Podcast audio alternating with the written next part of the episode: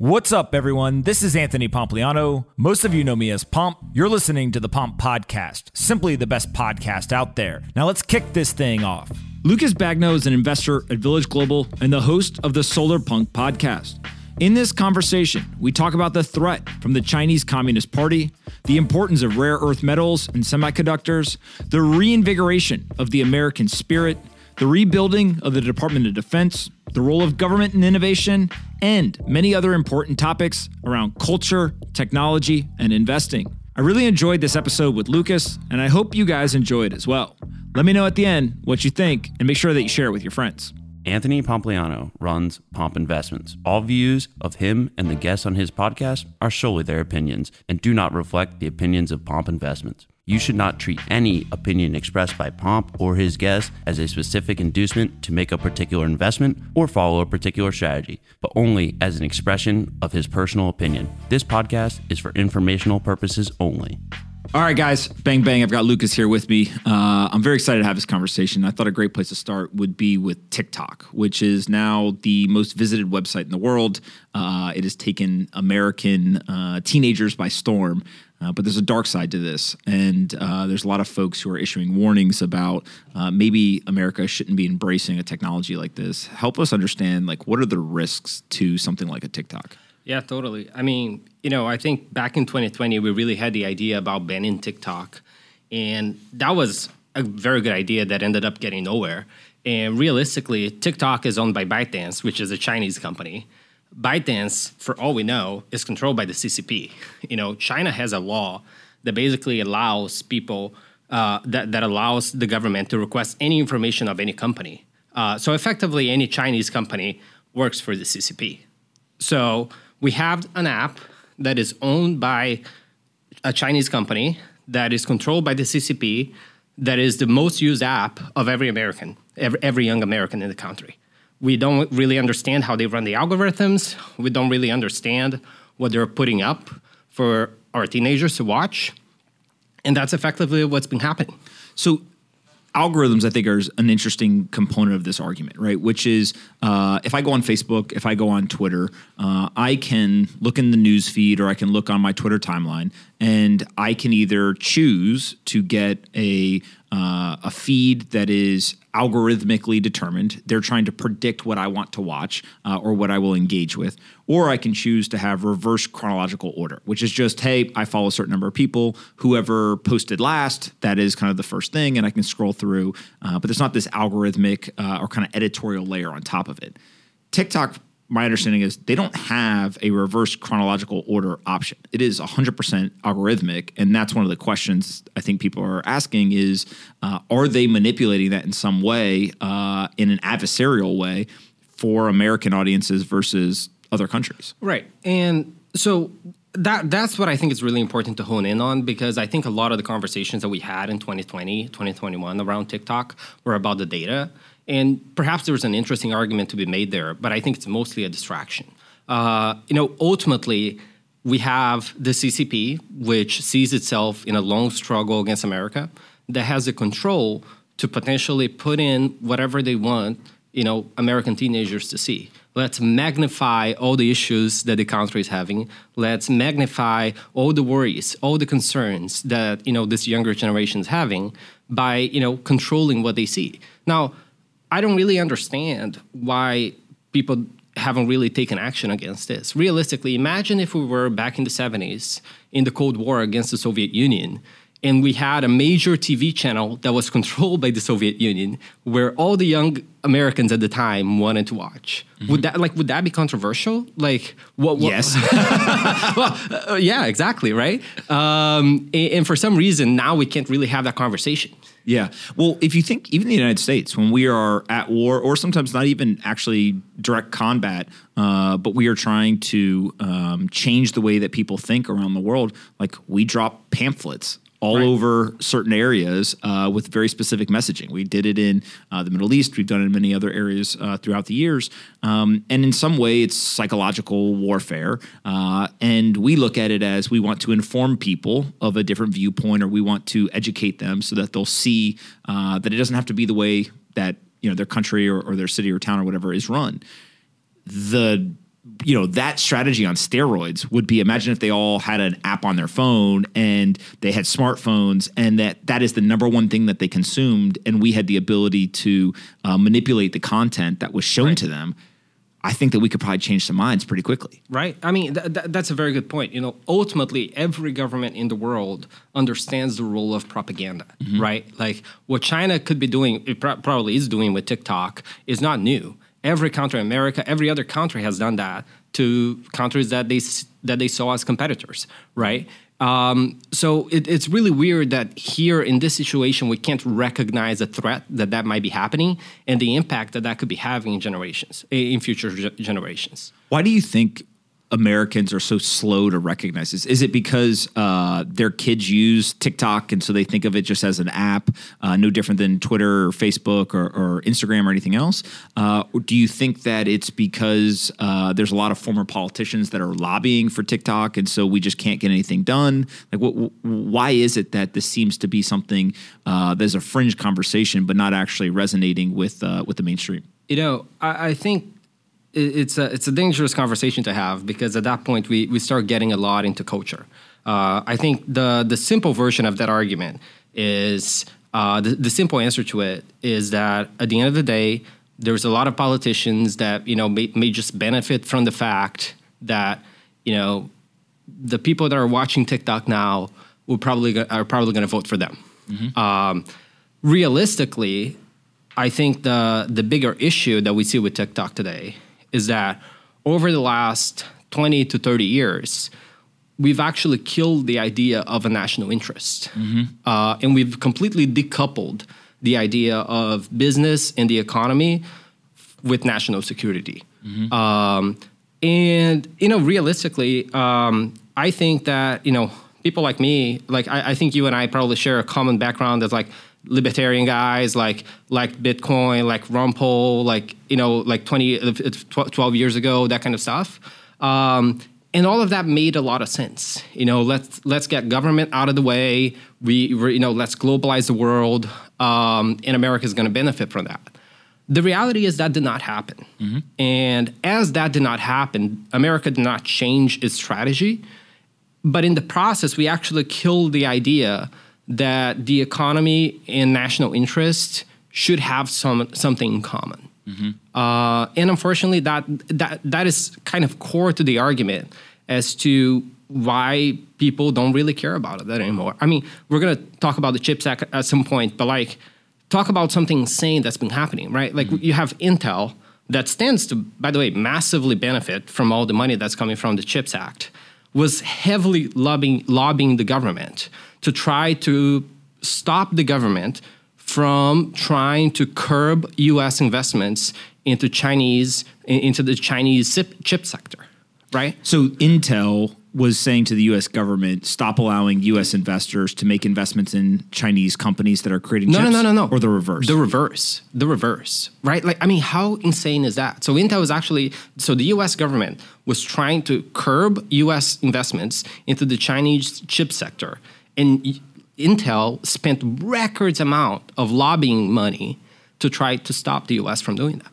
And that's because they wanted more and more U.S. investment to go into these Chinese manufacturers of chips.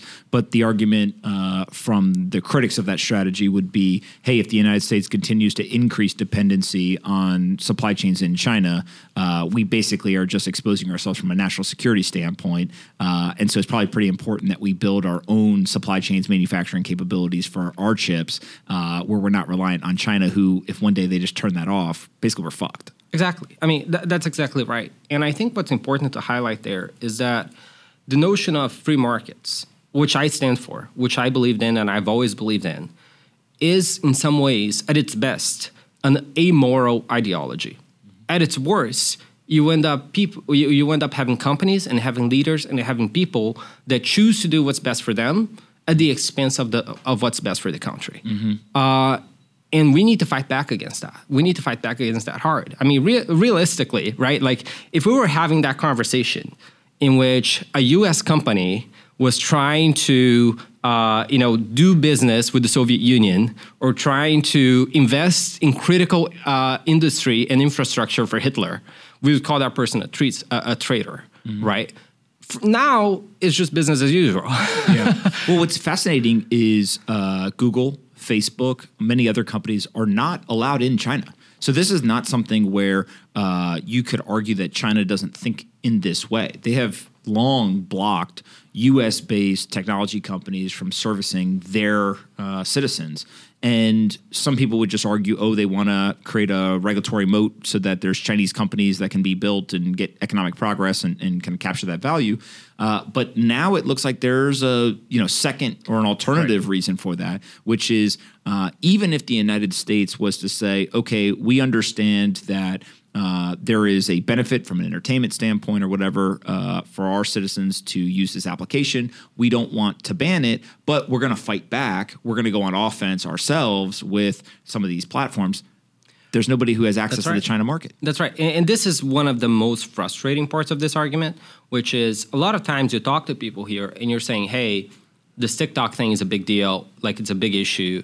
And they're like, no, no, no, we can't ban TikTok. That would be too provocatory towards China. And I was like, really? Like, we're just asking to level the playing field. That, that's all it is. Like, they've treated us like that for decades, yeah. right? Like, I mean, the amount of money that companies have spent trying to dominate the China market only to sell, you know, whatever was, was left for nothing um, is insane.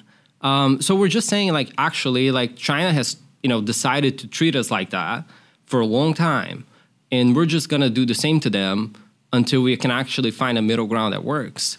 Are we is at, reasonable? Are we at war with China, or are we simply in competition with China? Like, how adversarial yeah. is it versus just pure competition and and there's a ruthlessness that our competitor is exhibiting that maybe the United States isn't willing to exhibit? You know, I, I, think that there are different sides to this argument. You know, Jacob Helberg, who I think you've had on the show, uh, would say that we're at war. Um, and I think where I agree in, in, with that argument is we are at a pretty dire situation that most of the country has not really woken up to yet. Mm-hmm. Uh, and perhaps calling it a war uh, would actually be very helpful to get people to really have that sort of Sputnik moment mm-hmm. and wake up to the challenge. Mm-hmm. Um, the more complicated version of this is that realistically, China sees war in a way that is different than the American mind mm-hmm. sees it. Um, How does the American mind see it versus China? Yeah, and I would point your listeners. Uh, there's a, a Chinese uh, uh, CCP uh, book called Unrestricted Warfare that was written by a few Chinese generals that now uh, are very high up in the in the CCP uh, about 25, 30 years ago.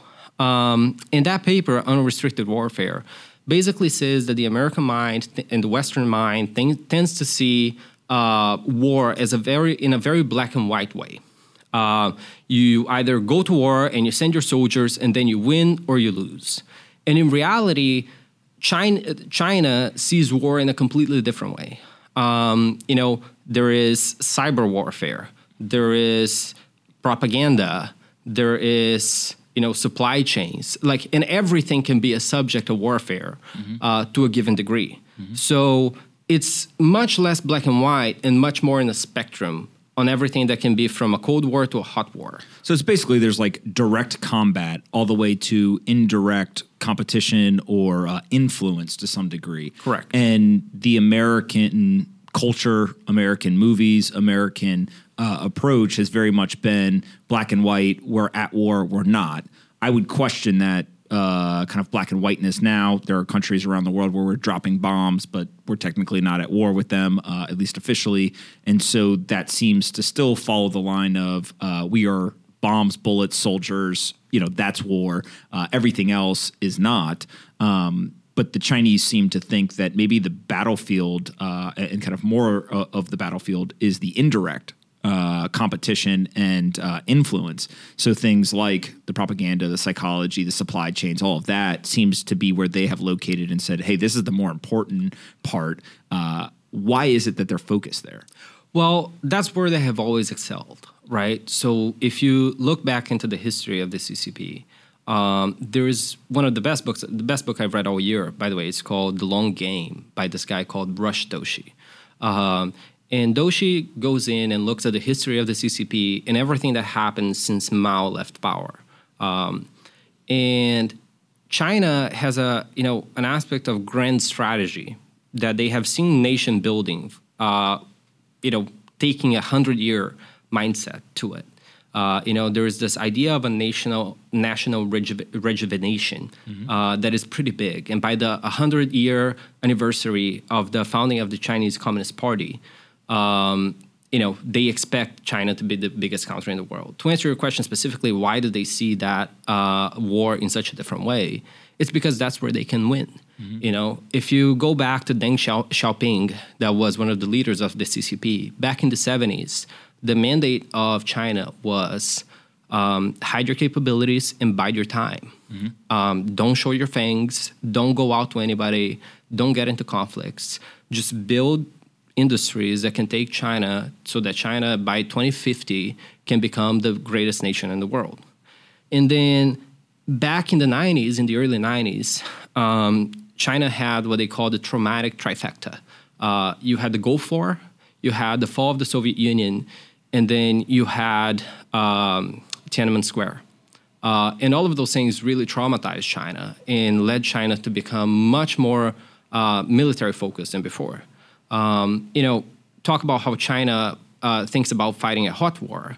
Even in that sense, China thinks about very much asymmetric warfare, right? So, you know, if the U.S. has, you know, these billion-dollar ships, these billion-dollar aircraft carriers, um, what if you can build like a million-dollar missiles to, to get rid of them, mm-hmm. right? I mean, that that's how China would think about fighting. And, and if you look at you know their defense infrastructure, that's pretty much what they've built over the last 20 years, right? Like the U.S. is still very much stuck in this idea of you know spending billions of dollars to build these giant things. China is you know spending less money to build like things that can you know destroy the, the, the U.S. infrastructure with, with, with much less money. It's fascinating because the United States, our single greatest military victory in, I don't know, the last 20, 30 years was we put like 16 dudes on a helicopter. We dropped them off in the Kandahar Mountains in Afghanistan and we said, go fuck up the Taliban. Right. And we were pretty successful in doing it. And then we went into and transitioned our strategy from uh, kind of direct action, take out a group of people that – globally, I think most people were like, hey, these people uh, need to be handled um, to a nation building exercise. And that's where billions and billions of dollars came in, and, and uh, it changed the way I think that America was engaged uh, across the Middle East, but specifically in Afghanistan to start. And if you go back to uh, kind of what worked in the beginning, right? If you if you think of kind of the military fighting force, it was like the tip of the spear is the single greatest uh, fighting force in the world, and we were hyper effective in those early days in Afghanistan. But I don't know why uh, we decided to do the nation building exercise. Right. You know, there's the arguments of uh, it brought profits to the defense uh, industry. There is uh, kind of a continuation. We didn't know what else to do. Um, you know, there's some people who just say, "Hey, look, it was a mistake." Right? There's all kinds of explanations or, or, or theories. But to me, there's no difference between let's build a million dollar missile to take out a billion dollar piece of infrastructure than hey let's put you know 15 16 people on a helicopter and send them somewhere and let them do their thing. And uh, sure there's a lot of money that goes into training those people and, and uh, equipping them and getting them there and all that stuff but it sure isn't you know billions if not trillions of dollars that ends up getting spent to wage uh, kind of these mechanized wars uh, that also then lead to these nation building exercises and it right. feels like maybe china understands that and doesn't have an appetite for for those kind of bigger ideas. They simply want the more targeted, uh, uh, almost sniper like approach rather than uh, the bigger uh, efforts. Yeah, I, I, would say I think if you look at the CCP today, I think they definitely have a much bigger appetite for you know spending big money on big missiles, big, big ships, and all that kind of thing. Uh, they, they, they have certainly avoided that historically up until you know the last 10, 20 years.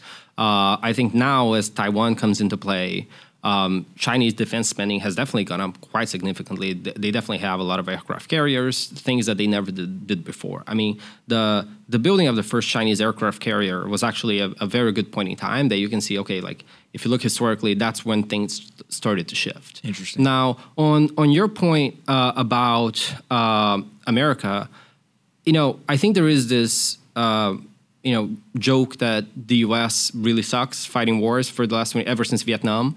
Um, that's not really true. Uh, you know, realistically, I think you cited the example with the Taliban. That's 100% true. If you look back at the Gulf War, I mean, the Gulf War was like extremely effective. I mean, holy shit! Like you, you look at, at the data, um, and I don't remember exact, exactly the number of soldiers, but but it was like uh, like over ten thousand, and the U.S. has like four casualties or something like that.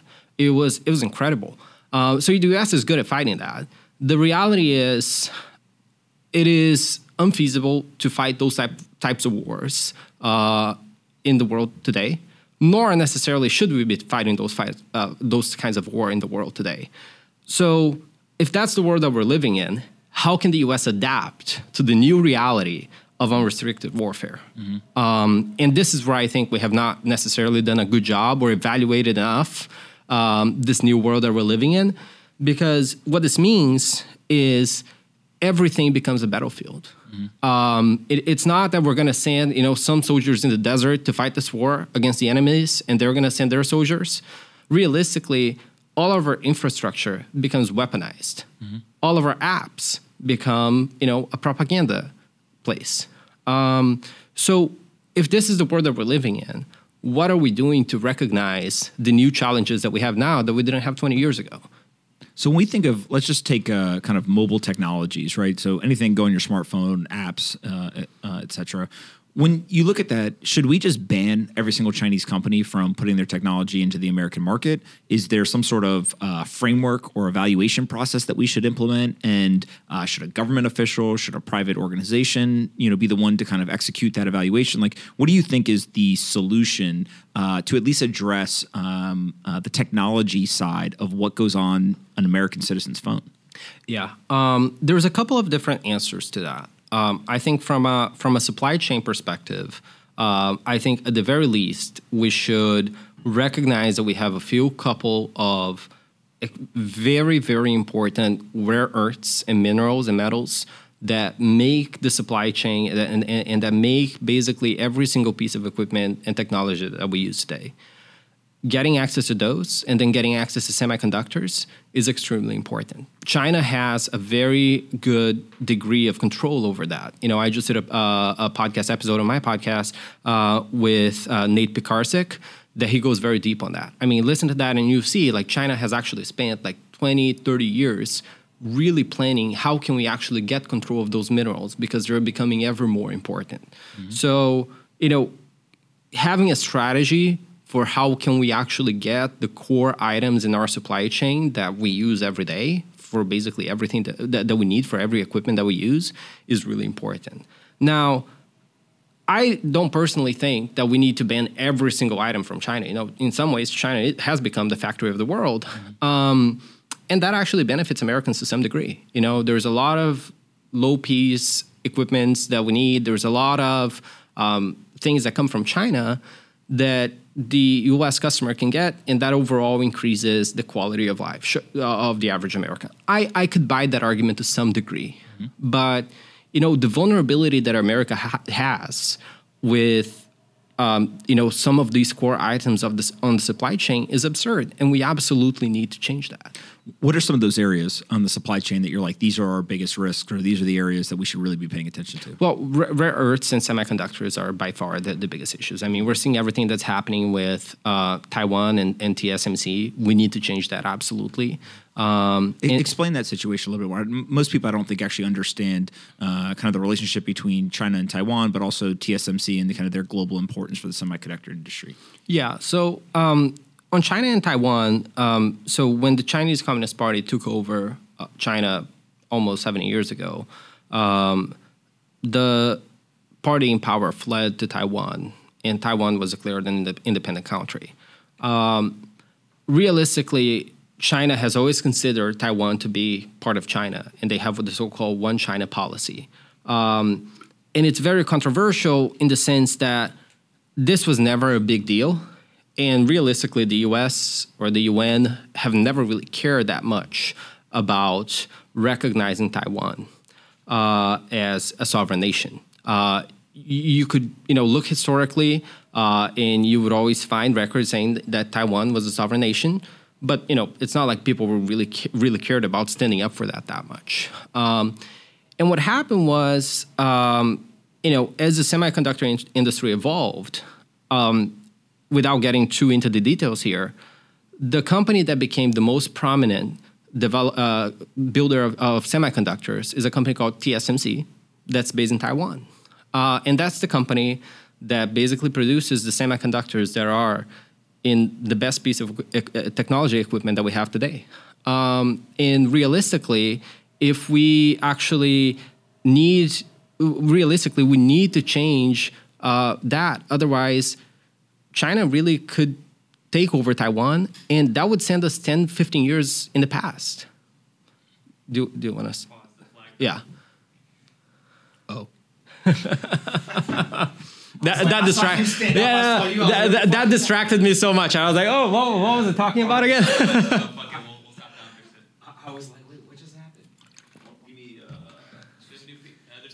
That chair. Yeah, there it is. That scared the shit out of me. He just jumped up and you froze. I was like, what? What is this? we, switched around. Of all, of all the things that, that could have happened, that's, not, that's the least of our worries. Just fix it real quick. I don't think it was even on camera, so they might not never know. Until they come back and somebody got something happened. Look, look what you did to the flag. the flag moved. Do you see the edit point fake? Unsubscribe.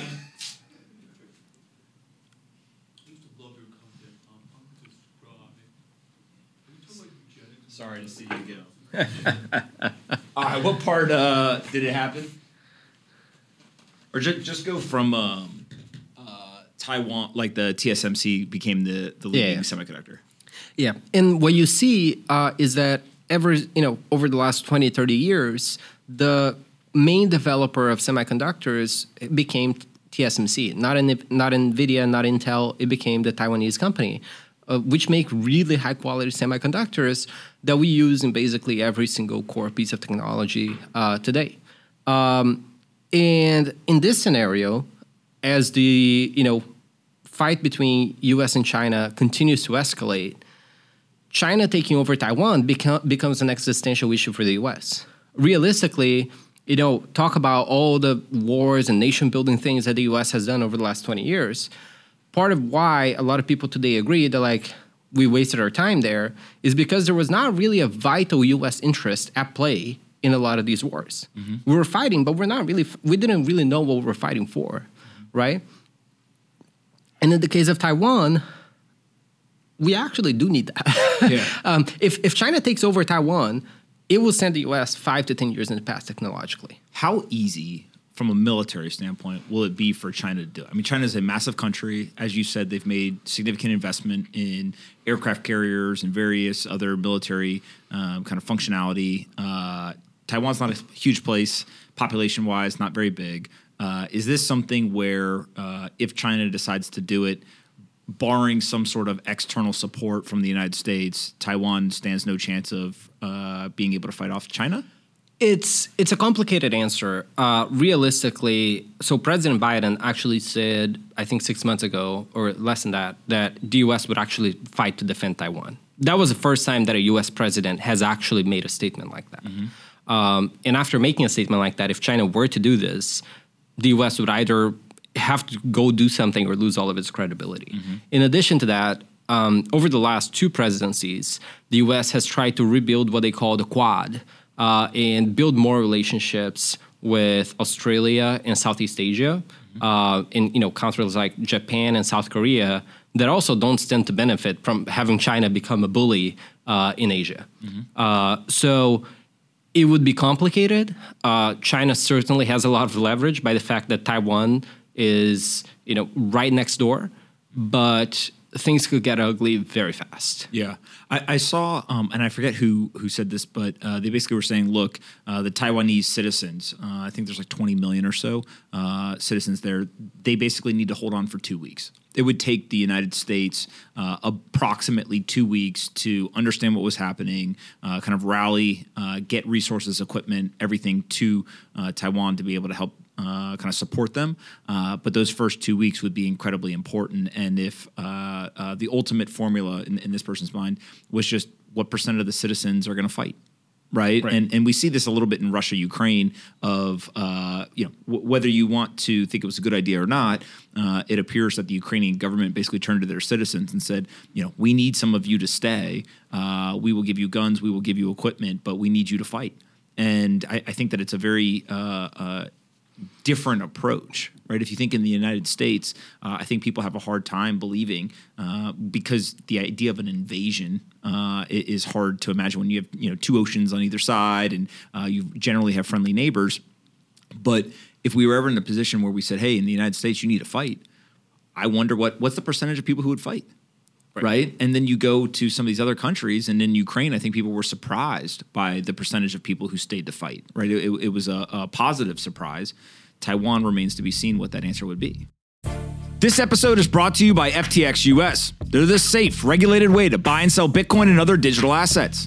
Trade crypto with up to 85% lower fees than the top competitors. There are no fixed minimums, no ACH transaction fees, and no withdrawal fees. Download the FTX app today and use referral code POMP to earn free crypto on every trade over $10. The more you trade, the more you earn. Go download the FTX app today and use referral code POMP. This episode is brought to you by BCB Group. With a dedicated focus on institutional payment services, BCB Group provides business banking, cryptocurrency and foreign exchange market liquidity for many of the world's largest crypto engaged financial institutions. The BCB business accounts allow businesses to load fiat currency and cryptocurrencies for payments, operations, and trading purposes. BCB's BLINC network is the European crypto industry's first instant settlements network and one of the first real time payment networks of its kind to allow free real time transactions across fiat and digital currencies. BCB's vision is to empower the global financial revolution through sustainable and innovative banking. Find out more by visiting bcbgroup.com slash pomp today. bcbgroup.com slash pomp. I don't claim to know Taiwanese people and Tai- Taiwanese culture uh, well enough to uh, you know know what would happen in that case.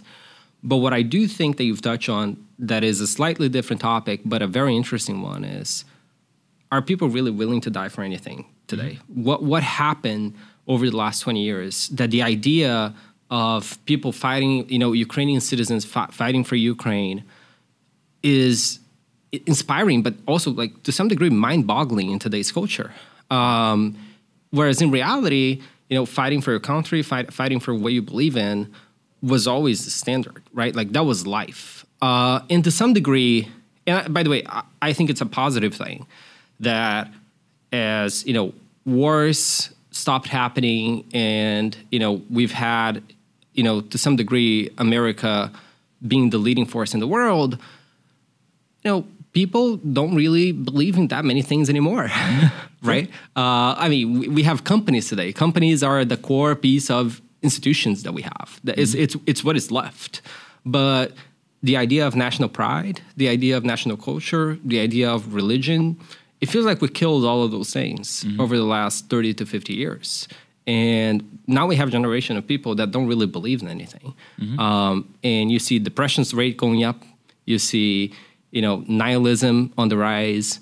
Um, and I think we should sit back and, and, you know, say like, is this really the world that we want to live in? And when you look at China, how much nationalism is in the country of China? Like, is culturally, are they following the global trend and they've lost uh, uh, belief and loyalty and adherence to some of those ideals? Uh, or are they actually counter trend and they are deepening allegiance and loyalty uh, from a nationalistic view? Uh, and so they're kind of the outlier. Yeah. Um, I, wouldn't claim to speak for the whole Chinese culture. Uh, w- what I can say is, you know, when you look at a country that was going growing 10% a year every year for the last 20 years or, you know, something, some really crazy high amounts, the population is going to be happy. And realistically, like the population is going to be on board with whatever the leading party is in place. And that's true for basically every country that is experiencing crazy growth. That, that always happens. Um, the answer for the CCP is very clear. The CCP has a long-term plan to make China the you know middle kingdom once again, mm-hmm. and and this is where it's actually really hard. Uh, I think for for Americans and people from all over the world to understand how China thinks about these things. Like the U.S. is a little bit over 200 years old. China, i- China has a history of 5,000 years. For a mm-hmm. long time, China was actually the, the number one country in the world. Mm-hmm. And you know, China experienced it not too long ago from that historical perspective, what they call the century of humiliation with the opium wars and then, you know, the cultural revolution and all of those things. You know, where China became an extremely poor country. China had a famine that killed 30 plus million people. Um, some some really hard, hard times. And now the opportunity to once again be, become the leading economy of the world and then the, the, the leading superpower of the world. Um, so there is a lot of nationalism going on. There is a lot of pride for Chinese culture, uh, and you know there is a sense of cohesion around the mission of making China this you know once again great nation, uh, and recognizing that that's what we are you know being challenged against is really important. How much of American culture and American companies are contributing to this kind of China long term strategy. And I'll give you kind of two examples, right? So we've got John Cena, who uh, made some commentary, uh, wasn't well received in China. It's important that uh, movies, if you are optimizing purely for profit, get into China. He issued an apology, uh, uh, basically saying, hey, you know, Taiwan uh, essentially is not an independent country, um, which I think shocked a lot of people. And they said, "What is going on, John Cena? What are you doing?" But then also, we recently saw Apple has reportedly asked some of their suppliers to stop labeling the products made in Taiwan and instead replace them with labels that say "Made in China." Now, it's a report in the mainstream media. You can question the validity of it, but if we accept that that is a true uh, uh, thing that's happening, are American companies and American culture almost playing right into what the the Chinese uh, CCP wants to actually occur? Oh, they, they absolutely are. There is there is no question about it. I, I think it's really hard to argue that we have a lot of companies today, a lot of influential leaders that are actually doing what is best for the CCP and not best for their own con- country. Mm-hmm. Um, and it's really bizarre that something like this is happening. You know, if you go back to World War II right? So World War II, the U.S. gets attacked, the U.S. goes to war, and you see companies like GM, okay, all the big car manufacturers, all the big manufacturing com- companies of the U.S. basically get the message. You know what? Our business just changed. We're not producing cars. We are now producing war ep- weapons. We're producing airfare, like uh, aircrafts. And GM even changed its tagline GM tag, GM's tagline during during the war was "Victory is our business." Um, and fast forward, you know where we are now, we have companies that are more than happy to you know follow along the mandates of the CCP that are literally telling them what should they, what they should be saying, mm-hmm. and then go back and you know in the U.S. and you know gives us give us uh, some you know moral superiority spiel on what we should be thinking, right? I mean, take what's happened to Hollywood, right? Uh, like there was an amazing book that came out in the last year called The Red Carpet that documents the relationship between Hollywood and China. Mm-hmm. And you know, put aside the fact that you've had a lot of you know Hollywood um, movie studios get acquired by China. You have a lot of studios that were more than happy to put in movies what China told them to put mm-hmm. as long as they could get access to the China to, to the Chinese market right? I mean, I remember uh, there, there's two uh, examples that, that happen here that are very f- funny, very interesting. One, you have there's a movie called The Red Scare. Uh, it's actually a remake of a 60s movie, and it's this idea that you actually have, you know, someone from the Soviet Union infiltrate someone in America in a small town, and then there's a, a communist movement that goes on and tries to overtake the U.S. government. Um, and it was you know cold war so it was obvious that you know us was going to fight against the soviet union. And about 10 20 years ago i don't remember exactly when they tried they, they decided to remake that movie. Uh, and there was a you know an obvious question like who should it be? You know like okay like the soviet union's gone. Um, russia doesn't seem like as bad as the soviet union was back then. It should be China, right? Like China is still owned by, it is still uh, ruled by by the Chinese Communist Party uh, and it could be the ma- major challenge to America. So they tried to remake that movie. Uh, I think the movie was with Brad Pitt actually. Uh, and when they put China as uh, being the, the main challenger to the US in that movie, China decided to to basically say you're not doing that, and and they fought hard against that. And they basically, if you watch the movie, the movie actually did come out, and I think the I, I never watched the movie, but but if you look at it, the the main competitor that the U.S. is fighting in that movie, I think, is North Korea. It's like this really weird idea that you know the small nation of North Korea that has not really done anything for the last you know century is now going to try to overtake the U.S. And why did they do that? Because China basically told the U.S. movie studios to do that. Um, now the other example which is interesting. I mean, if you remember, if you remember when the Star Wars, uh, uh, fran- the new franchise came out with the last three movies, right? Uh, very diverse. Uh, you know, they have characters of a, lo- a lot of different ethnicities. They have a lot char- characters with a lot of different uh, skin colors uh, to reflect, you know, the reality that you know you, the U.S. has changed, and we really value those things, and we want to have those things in our movies now. Uh, and you know we're lectured by the movie theaters by our elites every day that you know we need to do these things uh, that's that's culture that, that's the culture that we want to live in uh, and that's what we're being told by them all the time. And then when they took that movie to china they actually removed the black characters. They removed uh, you know the diverse characters from from the posters from everything. Because you know china is not on board with that and they want to make money on china so that's fine. And it's just this gigantic double standard of what we're being told by our elites of what we're being told by our companies in hollywood and beyond about what you should be told uh, uh, about what you should believe in and when it comes to China, it's just business as, as usual. I'm just here to make money, right? Like there was this amazing, they you probably remember this, this amazing uh, speech by Rick Gervais at the Oscars. Uh, uh, again, and he was talking to uh, Tim Cook. Uh, be- because he was there, Apple TV was just launched, and he, and you know he basically just said, you know, if you get an award today, don't you know just don't be so sanctimonious about how good you are or how terrible our country is because realistically you're just you know operating off slave shops in china. So just take your little award and go home. Uh, and we need realistically we need more people to speak up to that. Because it's it's it's a really bizarre situation that we're in. Really bizarre What about the supply chains? Like we, we've talked a lot about uh, mobile apps. We've talked about uh, some more psychological stuff. Uh, you have TSMC, which isn't in China; it's, it's in Taiwan, but there's a, a risk there that, that uh, something could happen. Um, but we have a lot of supply chains and manufacturing in China itself. Uh, what can the United States do to lessen the dependency? Is it just reshoring, bring back manufacturing, bring back uh, labor opportunities and, and supply chains to the U.S., or are there other opportunities for us to to lessen that dependency? Yeah, um, a couple of things. Uh, th- there are two big issues with supply chains happening today. The first one is, you know, we actually have a lot of dependencies on core uh, rare earth minerals, things that we already covered. The other thing that's still happening is, even though you know we're here in Miami and realistically, like life is normal after COVID, for China, China has still decided to, you know, continue what they call the zero dy- uh, dynamic zero COVID.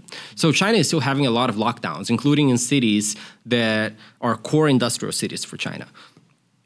So because of that, you effectively have a lot of delays. You have a lot of issues with getting stuff that we're you know manufacturing in China here. So those are the two big you know issues. W- one part of the, the supply chain is getting weaponized.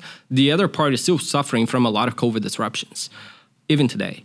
Now, as for things that we can do, I do believe that this idea of reshoring American manufacturing will be a big thing over the last 10, 20 years. Like, we absolutely believe in that. Excited to invest in companies that are doing that because we absolutely need this to happen. Um, now, is it only in America? Not necessarily. You know, I think that, you know, one, one of the things that America should think very deeply about, about is who are the allies that will stand by the United States in this new divide that we're going to be living in. Uh, so we should absolutely, you know, be sending, uh, you know, more manufacturing to to Mexico, to uh, you know, countries in Latin America that are supportive of the government, uh, of of the U.S. government.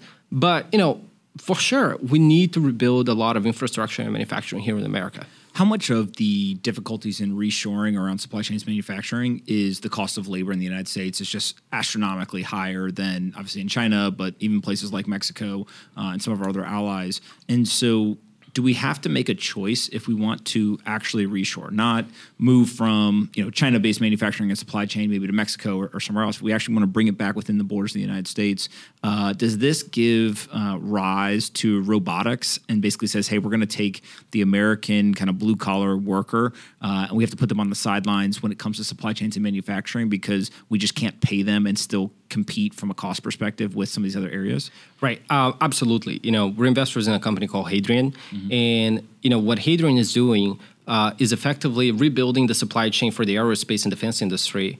Um, and you know, there's a lot of companies that tried to do this before, and they, they tried to do this just with software. Uh, and, and, it's just you know try just robotics, just autonomous machines. And part of the founder's insight is you actually need both. You need machinists, you need people who are extremely good at this that work better with machines. And I believe that is going to be the future of a lot of industries too. You know, realistically, absolutely you're right that we can't have, you know, manufacture everything in America with the cost of living and with the you know wages and, and, things that we have here today, it would be prohibitively expensive. However, we do have the room for technology to not get rid of, but partner with blue collar jobs um, to you know really rebuild a, a, lot of the things that we need. Uh, I think a narrative that we unfortunately believed in for the last 50 years is, is that this idea of college educated workers are somehow a superior class to blue collar jobs.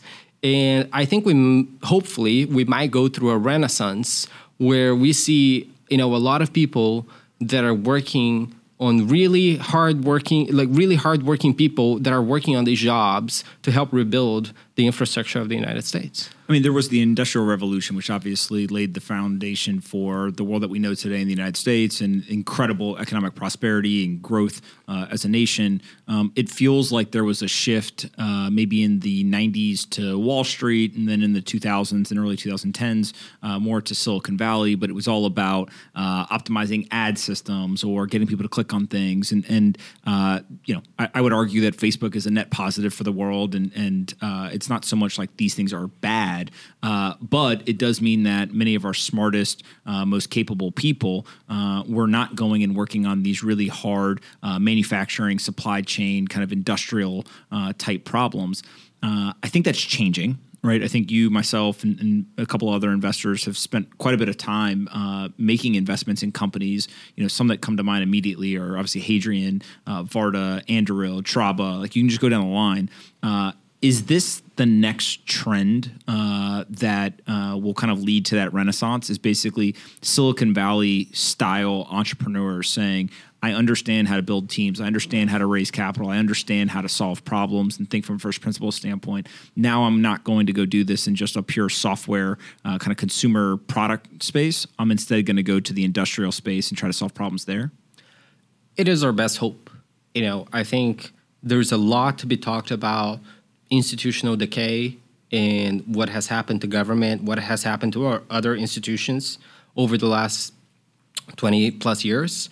But realistically, if we are to fix this, we need the most talented people in the world to help us fix those problems. And the most talented people in the world are working in technology today. I think that is a very fair statement, and I think is, is you probably agree that you know the most ambitious people they want to start companies they want to start you know the next unicorn that kind of stuff um, so we need to find them and we need to partner with them and we need to throw all of our weight behind them to help solve those problems. Yeah. And when you see that, um, how much of this is uh, psychological or cultural uh, need to make people understand that this is important and it's okay to want to make the United States uh, uh kind of this great country that uh, can continue to lead in manufacturing and, and kind of these industrial industries uh, versus actually solving technology problems or, or, solving other types of things? Like, can we just change people's mindset and then that will be 80% of the solution? Or are there really hard manufacturing, supply chain, you know, type problems that need to be solved? And psychology is great, but like we still got to just solve the problems. Well, you know, I think realistically, there are absolutely you know real problems to be solved, uh, and, and things that you know we may spend billions of dollars in trying to solve them and still fail. But I think that it doesn't change the fact that throughout history, you just had to do hard things and hope that something would work. So I, I don't know how to answer your question other than say, yes, those things are hard. They might not work, but if we don't have the most ambitious people with the most impressive visions of the future to spend all of their time, all of their you know blood, sweat, and tears on these things, we're not gonna figure it out. It's mm-hmm. very, that that part is very clear. Mm-hmm. so all I can do is to hope to find the best people and try to rally them to help work on these issues and, and do that myself too, of course. Um, because if we don't do that, then I, I don't think we, we, we can expect anything to be solved. So what's interesting to me is uh, the government in the United States for uh, quite a while uh, helped to uh, build a lot of these industries, and, and they pushed forward uh, innovation and progress. Uh, it feels like we reached an end point of uh, government programs being able to do certain things. So obviously, the the quintessential example is SpaceX uh, was able to do something that NASA wasn't, right? And they're collaborative; they work together. But without SpaceX, I don't think that we are anywhere near where we are from a space kind of innovation standpoint. we now see other private companies starting to push uh, the pace of innovation and progress. Anduril, obviously, when it comes to defense, uh, and many other examples. Uh, you had a conversation with Steve Blank recently, and he basically was like, "We need to recreate or, or rebuild the Department of Defense." And I didn't get the sense that he's like, let's just go get trillions of dollars from the government and hire a bunch of government employees and like that's going to be the solution. What did, were your takeaways from talking to you know what many people would consider a great investor, a, a great uh, kind of entrepreneur and coach, uh, but also a military veteran in uh, Steve Blank? Yeah, uh, you know, I think just the, the one thing I want to say about Steve Blank that I think is really important for, for people to know. Um, I think Steve Blank got very famous uh, about the lean startup, which you know a lot of people tied tied to you know the rise of consumer apps in the early 2000s. Uh, but you know, Steve Blank is someone that has spent more time than basically anyone studying the relationship between Silicon Valley and, and uh, in the defense industry. So if you look back at the history, Silicon Valley has always had ties to the Department of Defense, and you know, hopefully, we're going through a renaissance of that. Now, to answer your question specifically, you know, on what Steve thought it must be done, it's it's hard to believe that the people that are going to fix the issue are going to be the people that created the issue. uh, and I think uh, you know a, a, lot of what happens today with government is we have the same people that have been there the entire time. So I do think that there is a, pro- a, a massive problem that, that we have today is that you know to your point like the the next Elon Musk is going to start a company. He's not going to work for NASA. That is a positive thing overall, the world is going to be better off because of SpaceX than if he had not done that. But we do need a new generation of people who are interested in rebuilding those institutions. Uh, you know, when I look back, uh, as you know, used to be the sort of libertarian guy. Uh, I, I, there's a Ronald Reagan quote. You know, the the eight most dangerous words in the English language are "I'm from the government and I'm here to help."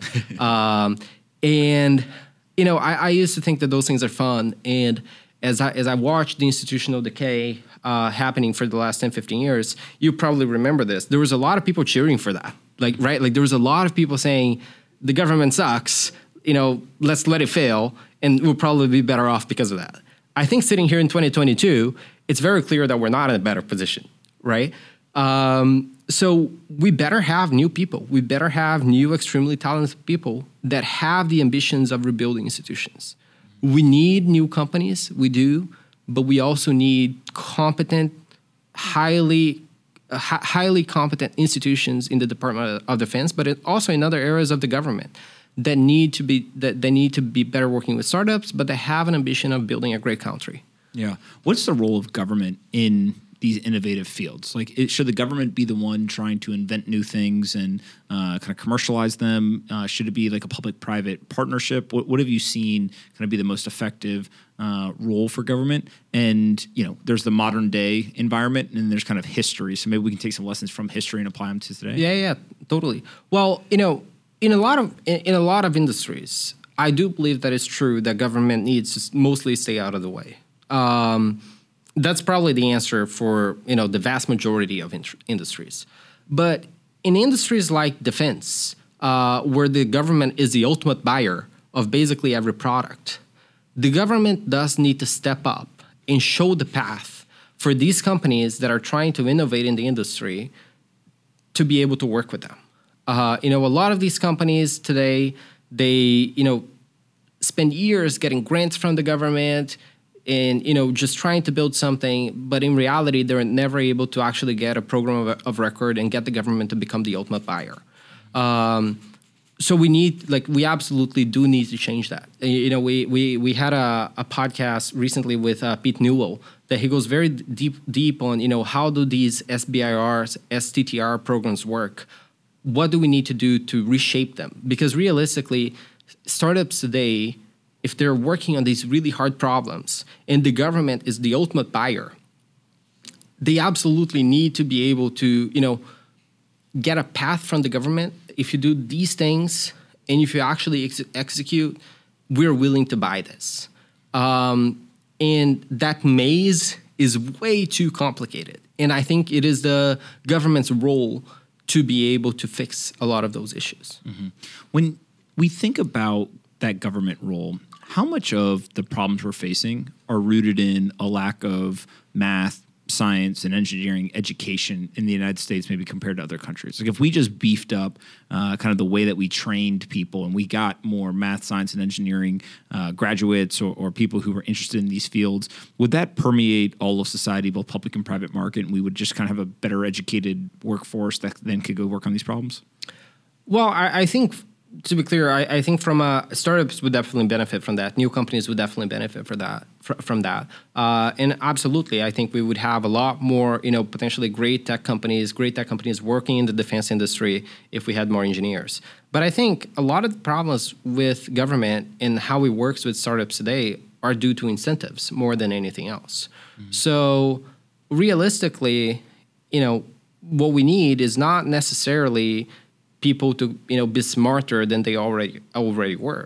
Is to realize that the set of incentives that we have in place are leading us to a path that may not be great for the country overall.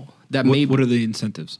well, realistically, uh, you know, the U.S. government works mostly with defense industries. Um, uh, in, in the defense industries, work mostly with the big companies, the primes. Um, and you know they are the ones that have the power to lobby that have the power to you know know the right people get the right people to do things for them inside of the government. Um, and it's really hard. It's impossibly hard for a startup to break in. Uh, and the reality is you know when you have a set budget uh, these become very zero sum games.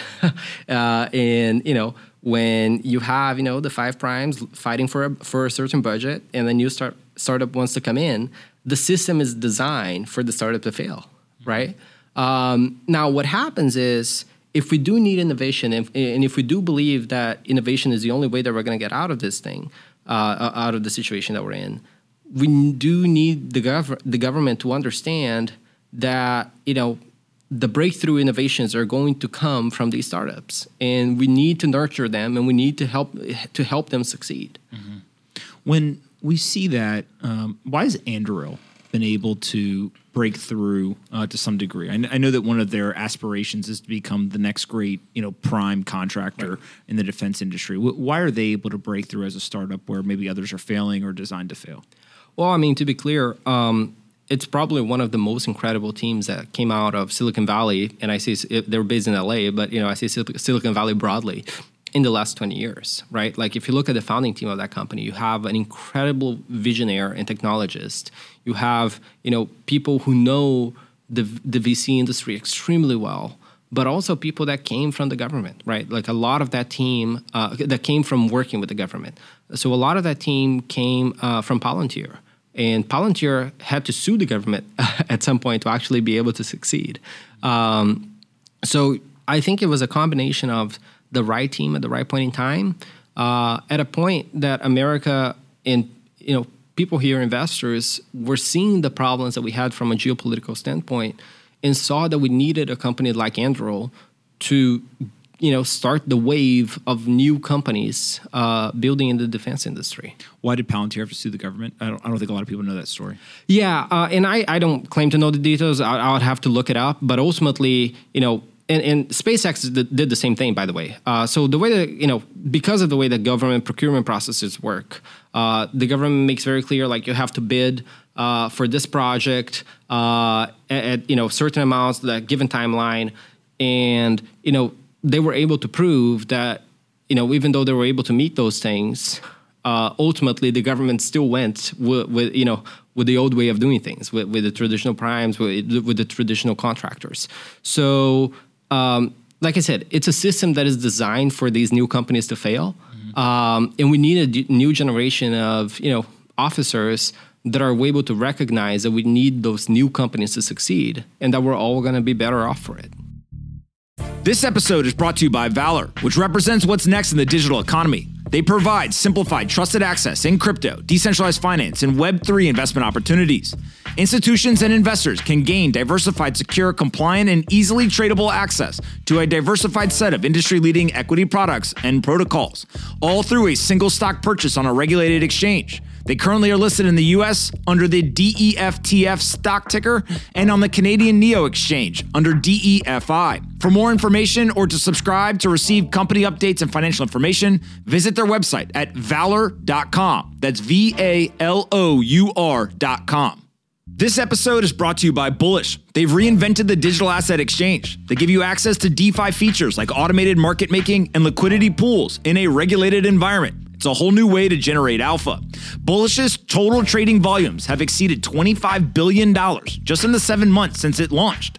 And their industry leading order depth means you can trade confidently when you want, at scale, with better pricing and lower risk, all within a regulated market environment. Good reason to be bullish. Learn more at bullish.com slash pomp and follow at bullish on Twitter today. It's uh, it's fascinating to kind of see, um, in many ways, uh, the Silicon Valley technologist who, uh, for years, have been labeled as uh, not wanting to follow the rules, not wanting to uh, um, kind of adhere to the old way of doing things, move fast, break things, like all these kind of anecdotes.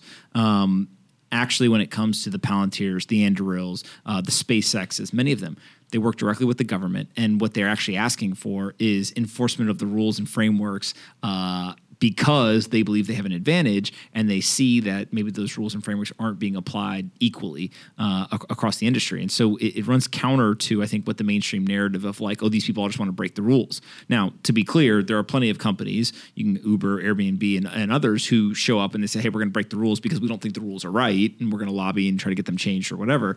Uh, but it goes back to like the world's not black and white, right? That there's kind of a full flavor uh, across the industry of people who want to work within the rules, and then some people believe that you know breaking the rules is important. Uh, I, I, agree with you. Um, you know, I think the nuance for me is that at the end of the day, um, I, I, still believe that the future and all the innovation is created by rebels. Um, however, I think what we need to recognize is that in the world that we're living in, not accepting the institutional decay that we've been living through in trying to build a great company to go reinvent the defense industry, reinvent aerospace, is in and of itself an act, act of rebellion. Mm-hmm. Um, now, you may not be able to move move fast and break things in those industries, and I don't think a lot of people have. Uh, but you know, we should absolutely be inspired by you know the, the the fact that so many of these individuals, so many of these founders, were decided to go against all the forces, against everything in the status quo to try to build those great companies. Yeah. What are other industries outside of just defense that you see uh, kind of this institutional decline, and you now believe that startups or kind of private enterprises uh, will be a, a, key ingredient to helping uh, rejuvenate them? Yeah, I mean, look, I, I don't have as much depth on it, but I, I, I think healthcare for sure uh, is, a is a big one. I mean, construction, real estate, all all of these areas. Um, I mean, if, if, you look at healthcare, healthcare is what like a fourth of the U.S. GDP, a 5th mm-hmm. uh, it keeps growing. We never we never know how it's going to stop. Like maybe 2050 is going to be half. Um, so absolutely, like the, the U.S. health healthcare system is on it, on its way to bankruptcy. Um, this is very clear. So if companies don't fix that now, if if, if institutions don't fix that now, um, it's gonna get pretty ugly. Yeah. And then what about the role of venture capital? Right? We talked about the role of government, we talked about the role of private enterprise, but most of these startups are being funded by venture capital. Uh, it seems I don't know, 10 years ago, it was not popular to go fund many of uh, these types of companies that were uh, now trying to rejuvenate institutions. Palantir maybe was one of the first ones where uh, Peter Thiel and a number of others said, hey, this is important work and, and we're going to go do this. Uh, there's a little bit bigger of a group of investors who are willing to do it, but still not uh, a massive number. Um, what do you see as like the financier's role in, in this entire movement? Yeah, you know, I think there's a nuanced answer to this. Um, realistically, at the at the end of the day, one could say that the role of investors is is just to make money. Um, but I would say more importantly, there when when people make that argument, a lot of what they try to say is, "Hey, we don't know where the next breakthrough is going to come from." Like realistically, it's so random in venture capital. Like when you're looking at those startups at day zero, everything is so random that you don't really know like what what is what can really have the power to change the world. Um, I believe in that. What I also believe in is that at the end of the day, you need to be working in something that matters. You need to be working in something important. And you don't know if that's going to be what's going to change the world. But there's a shot and as a venture capitalist, you're betting on the shot. You know that you know nine out of ten cases is going to fail, but when it succeeds, it's going to get really big. But if you don't have the conviction as a founder or as an investor that you're working on something truly important to, be, to begin with, then I, I really have questions, mm-hmm. right? It's not going to be the next fart app that's going to really change things, mm-hmm. right? Um, so I do think that there is a role for working on things that matter and I think that investors do have a responsibility there. Yeah. what's fascinating about this is uh, early on, it's betting on people. And uh, we've seen over and over again, uh, some of these companies are built by people who have industry experience, but more often than not, they actually don't have any experience in the specific industry, right? If you take uh, Palmer Luckey uh, and kind of his entire team at Anduril, they didn't have a ton of experience in the defense sector. Now, some of the people from Palantir, obviously, they had worked there uh, uh, previously. But when you're evaluating these teams, like what are some of the themes that you've seen uh, or, or, kind of uh, traits that you're able to pull out and uh, kind of recognize uh, in a pattern that you're like, yeah, these people have a higher probability. It doesn't guarantee success, but they have a higher probability of succeeding versus maybe other teams that you all evaluate. Well, I, I think I think you need a secret right? Uh, and I think a, a, question that I always ask is, what do you understand about the world that nobody else has realized? In some ways, um, and it's sort of a cliche in venture capital, but you, you you talk to these people and it just seems that they're living in the future. They they see all the problems in the present. Um, they see a potential for a future world, and the, the people around them have just not realized that yet. Mm-hmm. Um, on your point, on your point about Anduril, uh, I mean, you have an absolutely visionary founder that, to your point, did not have a lot of experience in defense, but had a team that actually did, that really know the ins and, out, in, ins and outs of it. So that was a complete team, right? Uh, and I think in a lot of these really complicated industries, really regulated industries, when you actually have a complete team that is able, one, like has a visionary that is living in the future, but two, has complements to that person that really understand like how the system works, not to necessarily always play by the rules, but to know how to, to know how and when to break them if necessary is really important. Yeah. And then what about uh, some of these folks who come from, uh, I'll call it Silicon Valley uh, more as an idea rather than the physical uh, geography. Um, but we're now seeing more of those individuals uh, go into politics or go into uh, maybe positions of influence that aren't just running companies. Like, how important is that, or what are you seeing there? Well, you know, I think this goes back to, to what I was talking about. We need new people to rejuvenate the government, to uh, change a lot of these institutions. Um, I welcome that. I hope um, I hope more of this happens. I mean, let's go back 200 years, right? Like the founding fathers, a lot of the founding fathers believed that everybody should serve in public service at one point in their lives, mm-hmm. right? Up until Nixon, every man, every man in America was expected to serve the mil- to, to serve the military, right? Um, and now we don't have any of that anymore. I'm not advocating that you know we should be living should be living in the, in the world that we that we lived in, but I do think that there is a role for serving a higher interest than than than yourself. Yeah. Um, so I, you know, I, I think it's amazing. I think it's amazing that we're seeing so many of these people run for office. Ideally, we're going to be seeing more people working with the government, working to rebuild our institutions, and you know that that's that. If we're going to solve those issues, this is part of the process. Yeah. Um, you recently moved to Florida. Uh, congratulations. Uh, and I've heard you say that the future of America looks very similar to Florida, which will put many people, uh, their heads will spin when they hear that. What do you mean by that? Well, look, um, over the last two years, um, you know, my girlfriend and I basically traveled. We did a nomadic thing that a lot of people did. We traveled over 25 states, you know, like saw over 40 states. Um, and it's very clear to me that, you know, in Florida, people are the happiest people I've ever seen in, in the US, like by far. Uh, and if you don't believe me, just come just come here um, and you know you walk around and it's in people's faces. Um, you know, you walk around in California and you're trying to not step in human poo, right? Um, people here don't really accept that. we refuse to think that's normal. Um, and you know, ultimately, it is the the one city, the one state in America that when you talk to people, they still believe, for one, that the U.S. is a good thing uh, right? The, which tw 20 years ago, no, no, nobody would disagree with that, that, that, the US is a positive force, force in the world. But they also believe that the, there is a hope for a future in America that is brighter than what we have today. Um, and it's, it's probably, there are probably other places in America that, that, that also believe in that, but people here really take pride in that how much of that is because uh, there's such a deep uh, seated kind of immigration uh, and it's a melting pot of people from you know a lot of uh, Central and South American countries, uh, but also other you know countries around the world. Do you need uh, kind of that um, diversity of, of, origin in order to continue to have that ideal be persistently put on a pedestal and say, hey, you know, I came to America and so I believe in, in the ideas of the American dream, or is it something else? Um, you know, I, am I'm, I'm an immigrant, so I, I recognize the, the the role for you know America being the shining north star that everybody that, that everybody aspires to.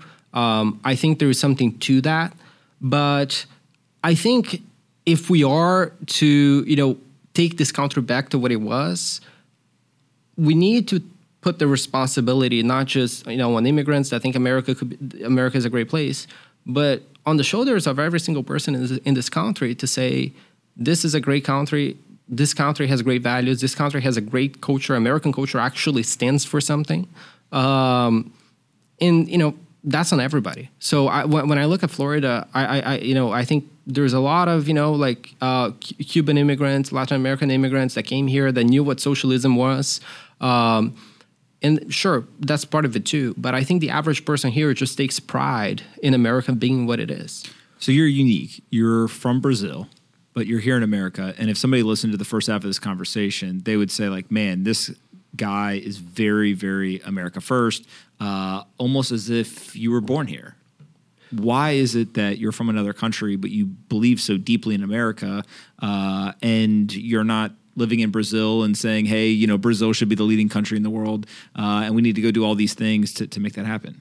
Yeah, well, I mean, look, if you look at the history of Latin America, it just basically swings back and forth. And, it, you know, we have there's a saying in Brazil that Brazil is going to be the country. Brazil is the country of the future, and it will always be, because you know there's always great promises of you know Latin American countries becoming great countries, and at some point they get taken over by the Communist Party of their countries, and they go back to being shitty.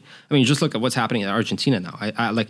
I don't remember the exact numbers. I, I, I saw yesterday that the government of Argentina just raised the interest rates to 69.5% uh, because they're having inflation rates, I think, in the three digits now, right?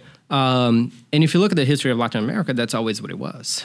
Um, so, you know, I, I came here because I do believe that America is the, is the shining North Star. I, I do believe that American values do stand for something. Um, and I think that, you know, the promise of the American dream that you can work hard and you will succeed um, is really important. Um, and even in the times of, you know, institutional decay, uh, I'll say, you know, it's it's really it's really uh, flashy, especially in tech and as a VC, to say that you're very optimistic um, about the future and you're very optimistic about America and the West. Re- to be completely transparent, I'm not that optimistic. Uh, I, I, think we have some deep rooted issues. Uh, I think there's very good reasons to be pessimistic, but if we're gonna go down, like we better go down like kicking and screaming and fighting with everything that we have. You know, like realistically, like America is the only hope for the West. Uh, it, it, if if America doesn't stand up, if America doesn't solve its issues, I don't believe that there is any there's any other country, there's any other nation that will have the power to you know prevent the world from you know living in a communist dictatorship and everybody speaking Mandarin 20 years from now. Do you think that's a possible risk? Oh yeah, it's absolutely a possible risk. Uh, like we, we have a like we have a, a, country that is run by communist dictators um, that have a very clear plan to becoming the you know one superpower of the world. Um, at some point, that conflicts with American ideals. That conflicts uh, with America as as being the power that it, that it has been for the last fifty years. So do I believe that you know U.S. and China will engage in a hot war? Not necessarily. I think I, th- I think the possibility is certainly there, but realistically, we have to recognize that you know American ideals or you know the ideals that people here used to have 50 years ago clash completely with the view of the world that China has.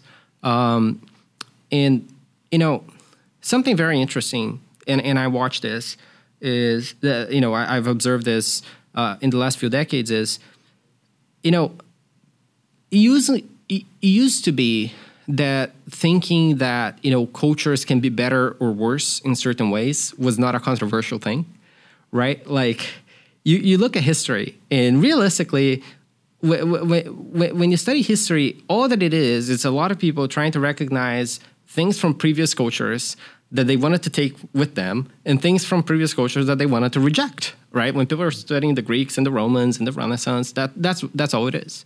Um, and for some reason now we're not allowed to say that the values that the chinese communist party stands for are horrific. We don't want that for ourselves and we will stand up for what we believe in and that we actually think that our culture is good. Why aren't we allowed to say that? Well, because we've had a lot of, you know, in the last, uh, uh, ever, ever, since the early 2000s and, and since before then, uh, we've had a lot of the elites, a lot of the leadership in this country to say, oh, you, you know, you can't say that China is bad. In some ways, that's racist. Uh, you can't say that, you know, America is good because, you know, that's white privilege. Um, and we started regulating um, what people are allowed to say, what people are allowed to think. Uh, and then with the rise of social media, um, those problems all became became significantly mag- magnified. So this is a really interesting point that I think is becoming more obvious. Uh, in the last two and a half years, somehow uh, we condemned, uh, either implicitly or explicitly, uh, individuals who questioned mainstream narratives. And you can go through public health crisis, the solution, uh, inflation, you know, just down the line. Uh, but those people are having the last laugh. And uh, the one that just I think is hitting people over the head is uh, within the last couple of days, the CDC came out and issued new guidance around the virus uh, and the vaccine. And they're now saying that if you test positive, you don't have to quarantine. And they're saying that uh, people who are vaccinated and unvaccinated should be treated the same. They're also saying things like if a child contracts uh, COVID 19, uh, they don't have to skip a day of school.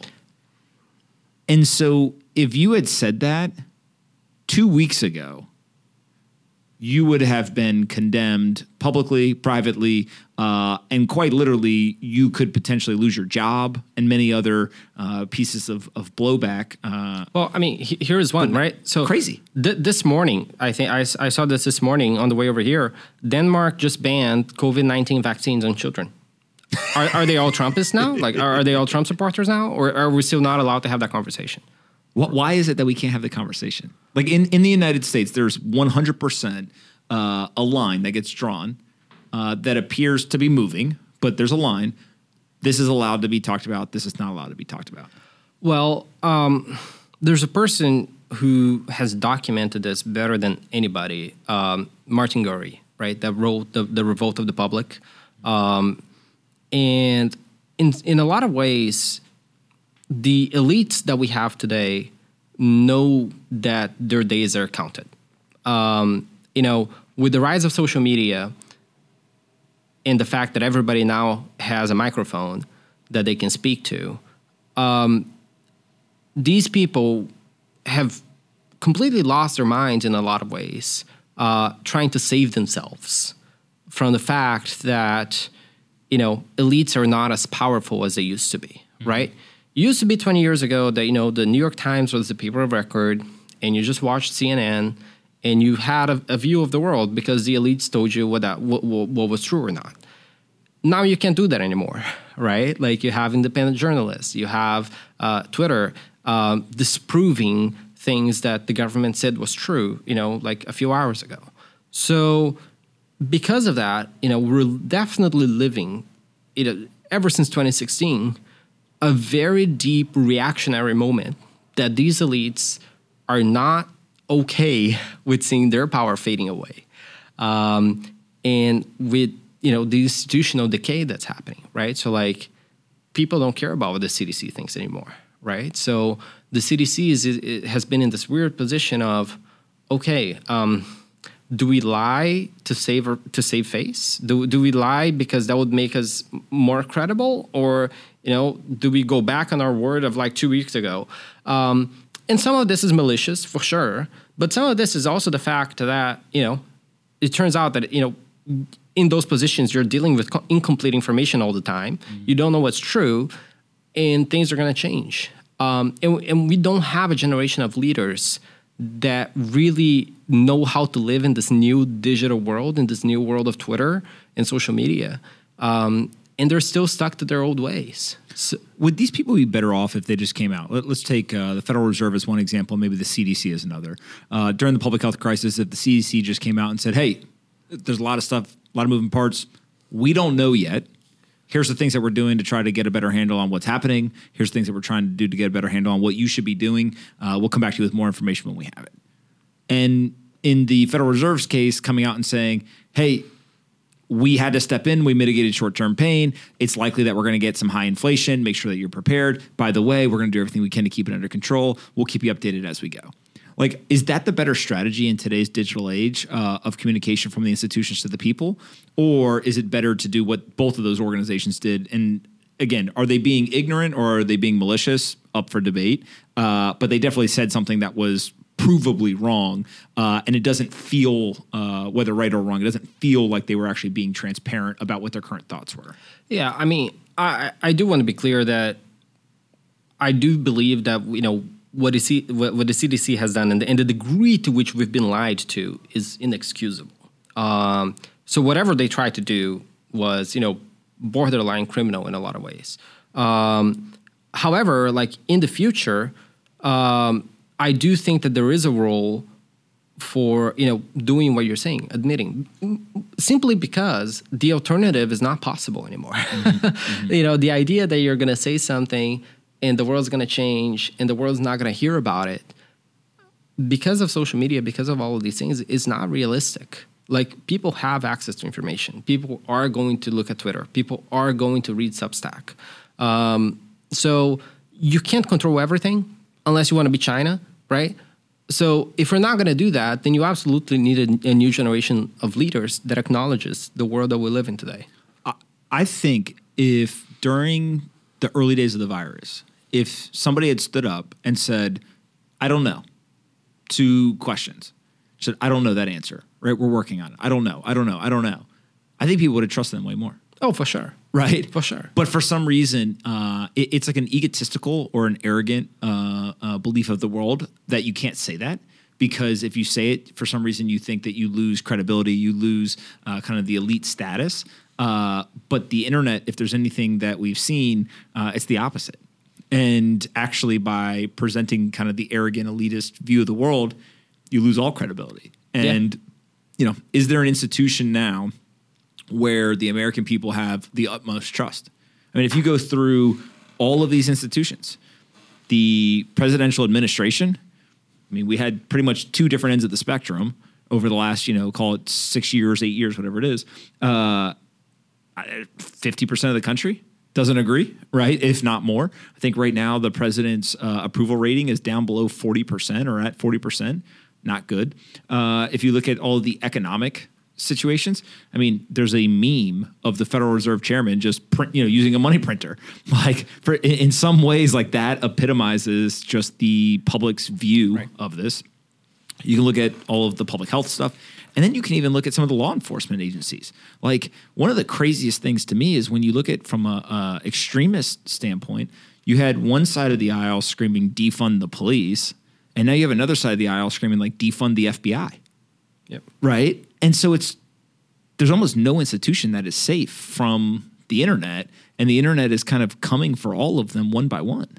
Yeah, no, it it, it absolutely is. Uh, you know, I think that's a lot of what Martin Gurri talks about, um, and I do think that the the scary fact is that we don't know we, we don't necessarily know how to rebuild them. That answer is definitely not clear yet. Um, the internet is in, in a lot of ways this thing that breaks every institution, but is not very good at rebuilding it. Um, and that that will be that that will definitely be the the major challenge um, of the next 10, 20 years. I mean, aside from the geopolitical stuff, I think from an internal perspective, um, it is possible, and I'm not saying I, I believe this, but it is possible that we're going to be sitting, you know, 30 years from now and say like, hey, was the social media thing like actually good overall? Like, did did it make it better or worse? And we may not like uh, what we see. There was a uh, an employee recently at Twitter uh, who's no longer at the company uh, who was found guilty of spying uh, for Saudi Arabia, and the details aren't necessarily super super important as much as the idea that a country has an individual working at a social media company is another kind of um, you know aspect of this battle that we've been talking about. Where if China has mobile apps on our phones and they can control what the algorithm says, that's I think most people would agree probably not the greatest thing. But then also like, what about the employees that work at some of these organizations? Like, how do you think through uh, that that situation? Well, um, I mean, I'm glad that it finally came out that that, that Twitter has uh, you know some people from uh, working there uh, to favor Sau- Sau- Saudi Arabia, but you know foreign intelligence, uh, w- you know, trying to spy on startups is by far like an ex- like it's, it's it's an extremely prevalent thing in Silicon Valley, and I, I use Silicon Valley broadly. I mean, think think about it this way, right? Like if you are a foreign intelligence, you know, a foreign intelligence agency working for a government like Saudi Arabia or China, um, why would you not try to spend some money to get information or get you know agents working in tech or in Silicon Valley? Tech tech is a shiny thing on the hill that a lot of people aspire to. As you know, uh, it's extremely unstructured. Um, it's very decentralized in some ways. Um, so much of it is based on trust. So much of it is interpersonal. So you know, getting people inside of those companies is not that hard. This episode is brought to you by Exodus, the world's leading desktop, mobile, and hardware crypto wallet. They offer beautiful, user friendly blockchain products that sync across all your devices, making it easy to send, receive, and exchange over 150 crypto assets in one place. And with world class customer service available to you 24 7, Exodus always has your back. Run, don't walk. Over to exodus.com slash pomp for your free download today. Again, that's exodus.com slash pomp. Go check him out for your free download today. This episode is brought to you by Compass Mining, the world's largest marketplace for mining hardware and hosting. With Compass, everyone can mine Bitcoin. You can do it at home or in one of their 23 hosting facilities around the world. All you need to do to start mining your own Bitcoin is go to compassmining.io today. Again, if you want to get into Bitcoin mining, go check out compassmining.io today. But are these large tech companies like the Googles, the Facebooks of the world, uh, or is the concern more about them getting into companies like uh, Palantir, Anduril, SpaceX that have uh, a national defense bent? Right? Oh, Like, it's all of the above. you think it's all of them? Oh yeah, it's all of them. And and once these individuals are inside of these organizations, and I, I don't think you or I have an opinion as to you know is it one individual at all of Google or is it you know five percent of the workforce? So let's shy. Hopefully, we'll cross our fingers and hope it's on the smaller end. Um, is it just passing of information? Is it actively working against the company? Like, like what is the risk uh, that people uh, are worried about in terms of if these individuals get hired at the business? Oh. How combative is it versus more as an information gathering exercise? Oh, um, and, and this is where I may get accused of being crazy conspiratorial, but I, I 100% believe that there are people inside of Twitter that are trying to suppress content that is you know, not in the interest of the CCP. I, I believe that fully, and I've, I've, I've, sort of seen it happen. Uh, you know, I have a lot of friends, I, I have a lot of people who are, you know, deep in national security that have told me that, you know, you just look at the numbers, right? Like, okay, like you know this, like you have like a million, over a million followers on Twitter. You kind of know what to expect when you when you say a post. Like, okay, there are like, certain words, and China is one of them. Yeah, that on pretty much every platform we have, if you say it and you put in the title or you do whatever, uh, somehow it's just not that popular. yeah, I mean, really weird, right? Like you, like you can say hello, good morning, and you're gonna get a thousand likes, and or you can post some things that are you know adversal to Venezuela or Brazil, and you're still gonna get some likes. But you say the word China, and there's nothing. And you think that that is likely? Again, we don't know for sure, but likely uh, intentional. I, I, I, I don't. I struggle to see what are the other options. How do we solve the problem, or how do we evaluate that threat? Is it just hope that our national defense uh, capabilities and national intelligence uh, organizations are able to, to figure that stuff out? As it appears, uh, someone along the way was able to figure out this uh, this employee that was uh, helping Saudi Arabia at Twitter, or is it something else? Well, I mean, part of it is that we need to cross our fingers and knock the table that Elon end up, ends up buying Twitter against against his will uh, at, this point. Uh, so you know, I, I do think that having an individual like that is necessary to you know to solving this. But you know, Pomp, to, to be completely honest, like I think what we need to do is to fight back. You know, like I think it, it, and this is part of the culture that doesn't let us say things uh, that, that we've seen happen uh, more recently. But you know, I still come back to this, and and, and I think uh, the, the example of like the Soviet Union or GM in, in, in the 40s, these people would not like if those people were here today and they saw what's happening with you know companies lobbying to you know build chip manufacturing in China that kind of stuff that, that is so anti it, it goes so against the interest of, of the united states you know these prior generations would not hesitate to call those people traitors mm-hmm. right mm-hmm. why are we so afraid to speak up like mm-hmm. when, when we look at you know the example of twitter that you know there are people inside of twitter that may be favoring interests that run against the interests of the united states like why are we afraid to call that out for what it is and say that people in Twitter are, you know, doing something that could be treasonous to the US, right? And, and who has the courage to investigate that, mm-hmm. right? We need more of it. Which, mm-hmm. by the way, like, is par- partially why I'm bullish in Florida. It's partially why uh, I, I see a lot of what's happening here and I think is encouraging. Florida is the one state in the nation that we've seen the interest in fighting back. 100%. It feels also like uh, the rest of the country, or, or, many places in the country, look at it and they say, uh, that's insane. That's extreme. That is whatever.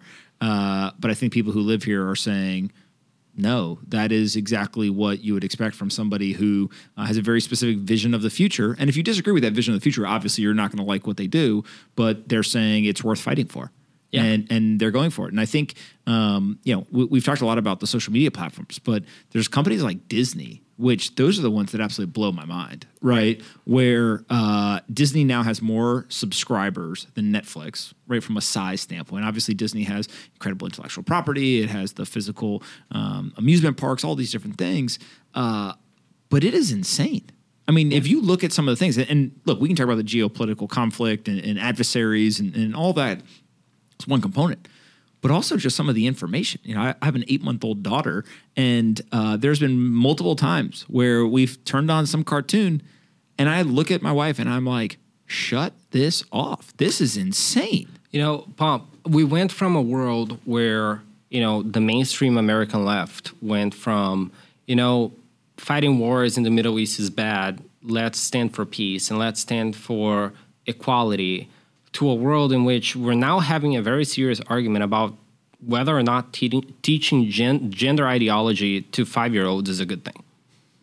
Right? Like, that is the world that we're living in now. Uh, and people just went crazy. And COVID magnified all of that. But, but realistically, this has been the case for, you know, 10, 20 years at this point. I do think, um, and people hate when I say this, but uh, I, I fundamentally believe it. We need to bring back the right to offend people. Yes. We, we have we have somehow uh, condemned if you offend anyone, regardless of if you're right or not, you're wrong. And what I think ends up happening is like there is a right and wrong in many facets, right? If you ask somebody stealing, if you literally go to some cities in America and you say uh, this person stole something, there are some people who will say, "Well, why did they steal it? Did they did they absolutely have to do it? Then that's okay." Right. And, and you say to yourself, whoa, hold on a second here, right? Like something that should be like hard line in the sand. There's right, there's wrong. These are the rules for us to have a functioning society where people feel safe and feel like uh, uh, the future is better than it, the past. You can't steal. But as we've seen, San Francisco being one of those Well, places, And, and it doesn't feel that way. And, and, and, you know, and, and David Sacks has has done a great job at this, but realistically, like this is why basically you see every single different ethnicity now leaving the Democratic Party, right? Like like we talked a little bit about Latin America. We see this happening a lot now. That, that you see that you know Hispanics now uh, disapprove President Biden more than white more than white people do. Uh, it's by far the number one category. So we're definitely going to see uh, a whole new wave uh, of different ethnicities that reject American progressivism. Uh, realistically, when you took at every, when you look at everything that has been done in, in the last 50 years with Alinsky and all of those things, in the way that you know we've communicated things to people, the way that we you know got new generations to believe that America was bad and that you know you're a bad person because you're white and, and all those kind of things. It turns out that like if you're Hispanic, you don't give a shit about that, right? Like you, you, you still like your culture is mostly conservative. You're not going to approve your children being taught sex at school with like five year olds, um, and you're going to reject crime, right? So like we're going to see that you know a return to sanity in some ways because what we have right now is not sustainable. Well, it's the the bullshit and insanity of society definitely comes from a position of privilege, right? Like if you look around the world, the countries where uh, they have the most stress, uh, the most uh, conflict, uh, they have uh, many of the issues uh, where people are worried about safety, food, all that type of stuff. None of this shit exists. Yeah, I mean, so Right. many, so many of these problems today are just luxury problems. Yes, right. one hundred percent. If you have the ability uh, to spend that much time thinking about and doing some of these things, uh, it's just yeah, you, you, you, life's pretty good for you, right? Right. And I think part again, um, I also think a lot about. Uh, when you're evaluating founders and startup teams, uh, one of the big questions is, you know, do they know some secret? Are are they able to to uh, um, kind of figure out how to attract talent, all stuff? But also just like, will these people not quit? Right? Can, can they just weather the storm? This shit is going to be hard. They're working on a hard problem. It's going to be a long period of time. Will they just not quit? And when you extrapolate that out to society, I do wonder in certain areas uh, geographically, what percentage of people have lived through quote unquote tough times? And that can incorporate all kinds of different things, right? There are people who immigrated to the country. There's people who have experienced economic hardship. There are people who maybe it's just they got bullied at school, right? I mean, there, there's all kinds of ways to evaluate kind of tough times. But I do think that because the United States and the economic prosperity that we've had, and uh, uh, kind of the I don't know infiltration of some of these socialist ideas, uh, and also just the softening of the country, there's a higher and higher percentage of people never done anything hard. Yeah, I mean, so one one of my favorite quotes of all times is uh, Jeff Kennedy. Uh, we choose to go to the moon not because it's easy, but because it is hard, right? Um, and realistically, people today have become soft. Now, people have become soft, and this this is where it, it, it, it's it's a real paradox in some ways. People have become soft because we actually have some of the greatest times in history, right? Like we have we have had for the last seven years, we have had an amazing economy. Uh, we have had unprecedented growth rate, poverty at an all-time low. Um, so in some ways, the world is amazing. But because we have gotten rid of all of those ideas, all of those values, um, we we're not allowed really. Uh, well, we, we don't have a generation that that really strives for anything, right? Uh, by, by the way, we haven't really gotten gotten into this, but you know, with the decay of institutions, with the decay of religion, and all of these things, right? Um, all of the conversations that we have about society today ends up ends up becoming a, a, a, a conversation about whether something should be legal or not, right? Like we we have a conversation, pick every issue that it is, and you know, it can be guns right, gun rights or whatever it is, um, and it becomes a hard line of like, hey, should this should this be legal or not legal? In reality, we don't have conversations anymore about virtues and values, right? Like there is no conversation about this is who we are this is the culture that we live in this is what this is what is acceptable or not acceptable um, and in a, in a weird way that is what liberalism has devolved into um, and we we need to bring back the idea of morals we need to bring back the idea of virtues I, I would take this even a step further. I think that there's uh, a a conversation around ethics and morals. And I was uh, recently talking uh, to someone about this idea that um, it's being weaponized uh, in a way that I don't think most of us uh, originally agreed to or, or originally sought it. So, for example, uh, in science, there are certain things that people say, hey, there may be some benefit for uh, us to explore, experiment, or even potentially get breakthroughs in X and then there will be people who show up and say, "Well, I am a uh, biology uh, ethicist," right? You say, "What the hell is that?" and then they say that is unethical. And so it, it, it's almost in some way, not only do we not have the direction and, and kind of moral compass of what we do stand for, it's been flipped on its head, and now it is uh, used as a weapon to argue against uh, certain things because it is unethical. And when you ask them, and, and, and what I've said previously is like, morals are important. But when you start getting into this ethics conversation and it's just everything is unethical, you have to start to ask yourself, well, like, what is the framework in which we determine what our morals are, right? And if, again, you go back to stealing, lying, cheating, these things that I think most of humanity, uh, any culture and any society, they agree like these are not good things, right? We do not want to stand for those things. But then when you move to a, a sector like science, and, and I think actually in uh, Silicon Valley, we, we saw this. There was a lot of people who argued it was unethical to invest in defense startups because it led to A, B, or C thing. And, comp- and uh, investors would opt out and say, our LPs do not want us investing in this. It's unethical. And then you turn around and you're like, that's stupid. because again, it goes back to you're using an attack that isn't actually rooted in an understanding of like what is the moral compass? What is the things that we actually need? And uh, an, another example of this is uh, around energy and the whole esg movement. And you know if you look at a, com- a country like germany like they fell you know hook line and sinker for the oh it's unethical. Oh it's you know it's not good. And now they're basically begging for oil. And it's just you know I, I don't know. I don't know if it can be reversed because i think that it's become so deep seated but but we should try. Well, you know, this is where, and to be clear, I haven't given much thought to this, but you know, it's funny to me that a lot of people keep saying, "Oh, we need a new renaissance. We need a new renaissance," uh, and I was like, you know, maybe we need a new counter-reformation.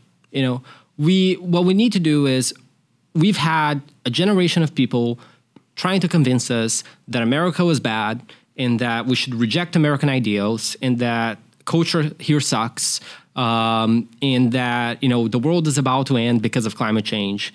And what we need to do is say, hey, we've made some mistakes. Uh, you know, there are things in the past that we actually need to improve on, but we need to bring back the ideals and values that we had before, right? Uh, that, that's that's a parallel with the Catholic Church, with the Catholic Church. Um, and I mean, you use the examples of like people in Silicon Valley like freaking out about investing in Anduril, uh, you know, like people in Germany, all that kind of stuff. And, and the reality is like, what do those people believe in? Like, what do they stand for, right? And, and when you look at it, it's it's not that much. Uh, I, the the core ideal, right? Like we've heard this word so much more than we had uh, many years ago. Uh, equity, right? Like the the idea of equity. Um, and in some ways, like if you look at American history, right, like the American history inspired by classic liberalism, uh, by you know Enlightenment ideals, mostly influenced by British culture, right?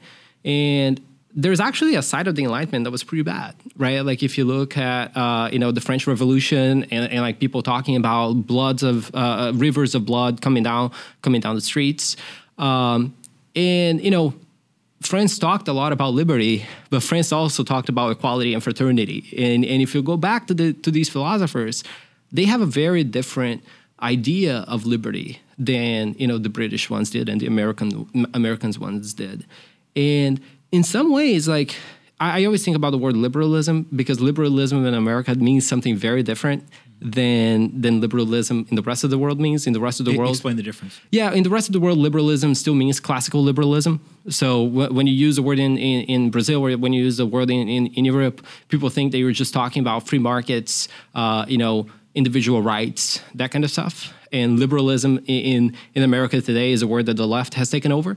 Um, and realistically, the world that we're living in is a world of liberalism, but is a world of liberalism that, that essentially prizes the values of equality and equity and fraternity much more than the actual individual rights and individual freedom that, that America was founded upon, right? Um, and that's how you end up. That's how you end up with, you know, yeah, certain things about biology being bad because people don't like the results and therefore it's unethical, right? Uh, it's how you end up with you know not investing the company in the companies that are going to stand up for your country because you know you think your country is a bad thing. mm-hmm. um, so those people never seem to move out of the country, by the way. Yeah, no, no, never, right? Like, like we we could we could make a program to fly them to, to Caracas, one way ticket for free, and they would never take it, right? it, it's surprising, right? Well, you know, they have family. They come up with a bunch of reasons as to why maybe that's not a great idea. I, I do think it's interesting. Uh, have you looked at all as to uh, uh, Governor Abbott in uh, Texas? Is taking migrants, putting them on buses, oh, yeah. and busing them to New York and Washington D.C. By, by the way, so I, I, love to talk about this because it's it's um, it's really interesting to me as an immigrant, right? Like talk about ways that we've perverted American culture. Um, and this is, you know, when you asked me about the immigrant question, I was like, you know, like there's something about me being an immigrant that, that sure revitalizes the idea of the American dream, but I actually think American people need to stand up for their own. Um, you know, ultimately, the the debate around immigration in America is just so weird, it, and it's just so weaponized, intentionally so. You know, you go to any other country on earth, and they're not having a debate about illegal immigration, right? Like it, that, that is just a, such an insane idea that we actually have a dominant political party in the United States that actually tries to defend like Ill- illegal immigration, right? And like well, the first word there is pretty important. Yeah, exactly. Like, right? Like, well, so so like to me is like. By, by, the way, Blake Masters got in a lot of heat for saying this. Like, what is the right number of illegal? Like, let's have a debate, a debate about illegal illegal immigration. What is the right number of legal immigrants that should be allowed to in America? It's like zero? Like like why, why, is that controversial right? Like yeah. i had to come here i had to follow a process. My family came here they had to follow a process right? Like it's so funny because i talked about this with my immigrant friends and the idea of illegal immigration is almost insulting right? Like do you know all the pain and process and money that we have to spend to come here? Uh, and i understand that like not all the people may have the, the access to these things to come and you know maybe there are there should be government programs to to allow people to come here even you know if they if they don't have the, the ability to, to pay for some things, we could have that conversation. But I think the starting point is illegal immigration is not good simply because we have institutions, we have laws, you know. And if the act that people come here, the first their first act is, you know, moving breaking those laws, then you know that is actually not good for our institutions. That is not good for the system that we believe in, right? So like what Greg, Greg Abbott did is actually like hilarious, right? Like, like, it's so funny because we have all of these people saying actually we should allow uh, you know illegal immigrants here, and he's saying no, we shouldn't. And then he said, okay, like you want some, I'll I'll send them over to you. And then they see all the issues that come up with it, and they're like, oh my god, like oh, what should you do? They want they want to send them back. They're they're literally saying we're going to send them back. We don't want them. Right, right. And, and, like, listen, like I'm saying this as an immigrant. Like, I think it is important for, for for a country to have an immigration system that serves the interests of the country, and we can have a debate about what that is. Right, like it is fair to have the debate, but the idea that like you can just take in anybody is a pretty insane idea, right? You- You're you're proving a a, a theory that I have after um, talking. Almost all of my close friends are immigrants, um, not intentionally, just for whatever reason. Uh, uh, that's the, the situation I've ended up in life. Uh, I'm very happy with it. Um, but the people who came here legally, they're more pissed about the illegal immigration than Americans are. Well, it's because like you're making us your political tool, right? Like we should not be having this debate. You know why? Like the immigration system is not something hard to fix. The reason why people are having that debate is because they can get elected on those things. Let me take you some a different example. Vote, voter ID, right? That is an insane thing to me coming from, you know, a, a- a different place thinking that America actually has an issue with that. Because the reality is it doesn't, right? Like it's very easy to fix. In any country in the world that you go to, the idea that you have to show your ID so you can vote is not a controversial thing. Um, but the fact that you can actually fight against that here, you know, use some really spicy words to call people to, to call your opponents off if, if they don't agree with you, and then get elected on that, so that they, then you do nothing and get elected on that again for years, is effectively is effectively what has happened with vo- voter ID, immigration, and all of those issues. it, it's like part of it is the fact that we can have the conversation is the beauty of America, but also the fact that we need to have the conversation is the stupidity of America. Yeah, you know, Churchill has this quote, uh, which is a pretty funny one. That is, uh, you know, America will always do the right thing, provided they try everything else first.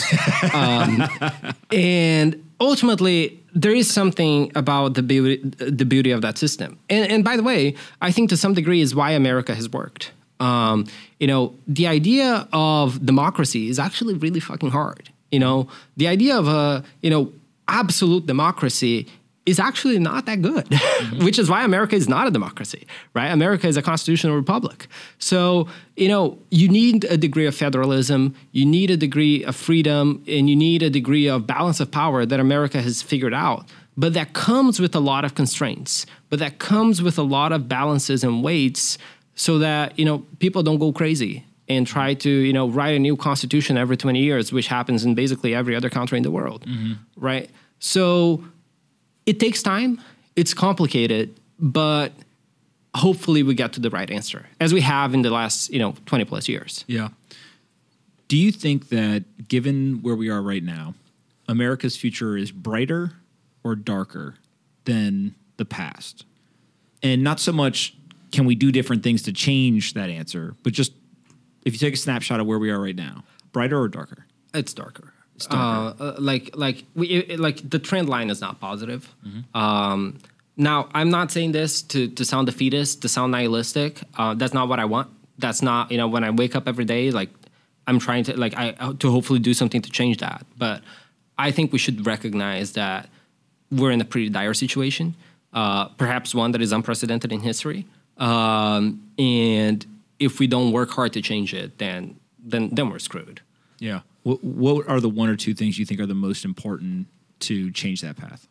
Well, I, do think strategically, like from a geopolitical standpoint, we absolutely need to find ways to stand up to China. Uh, you know, for example, like Nancy Pelosi going to Taiwan.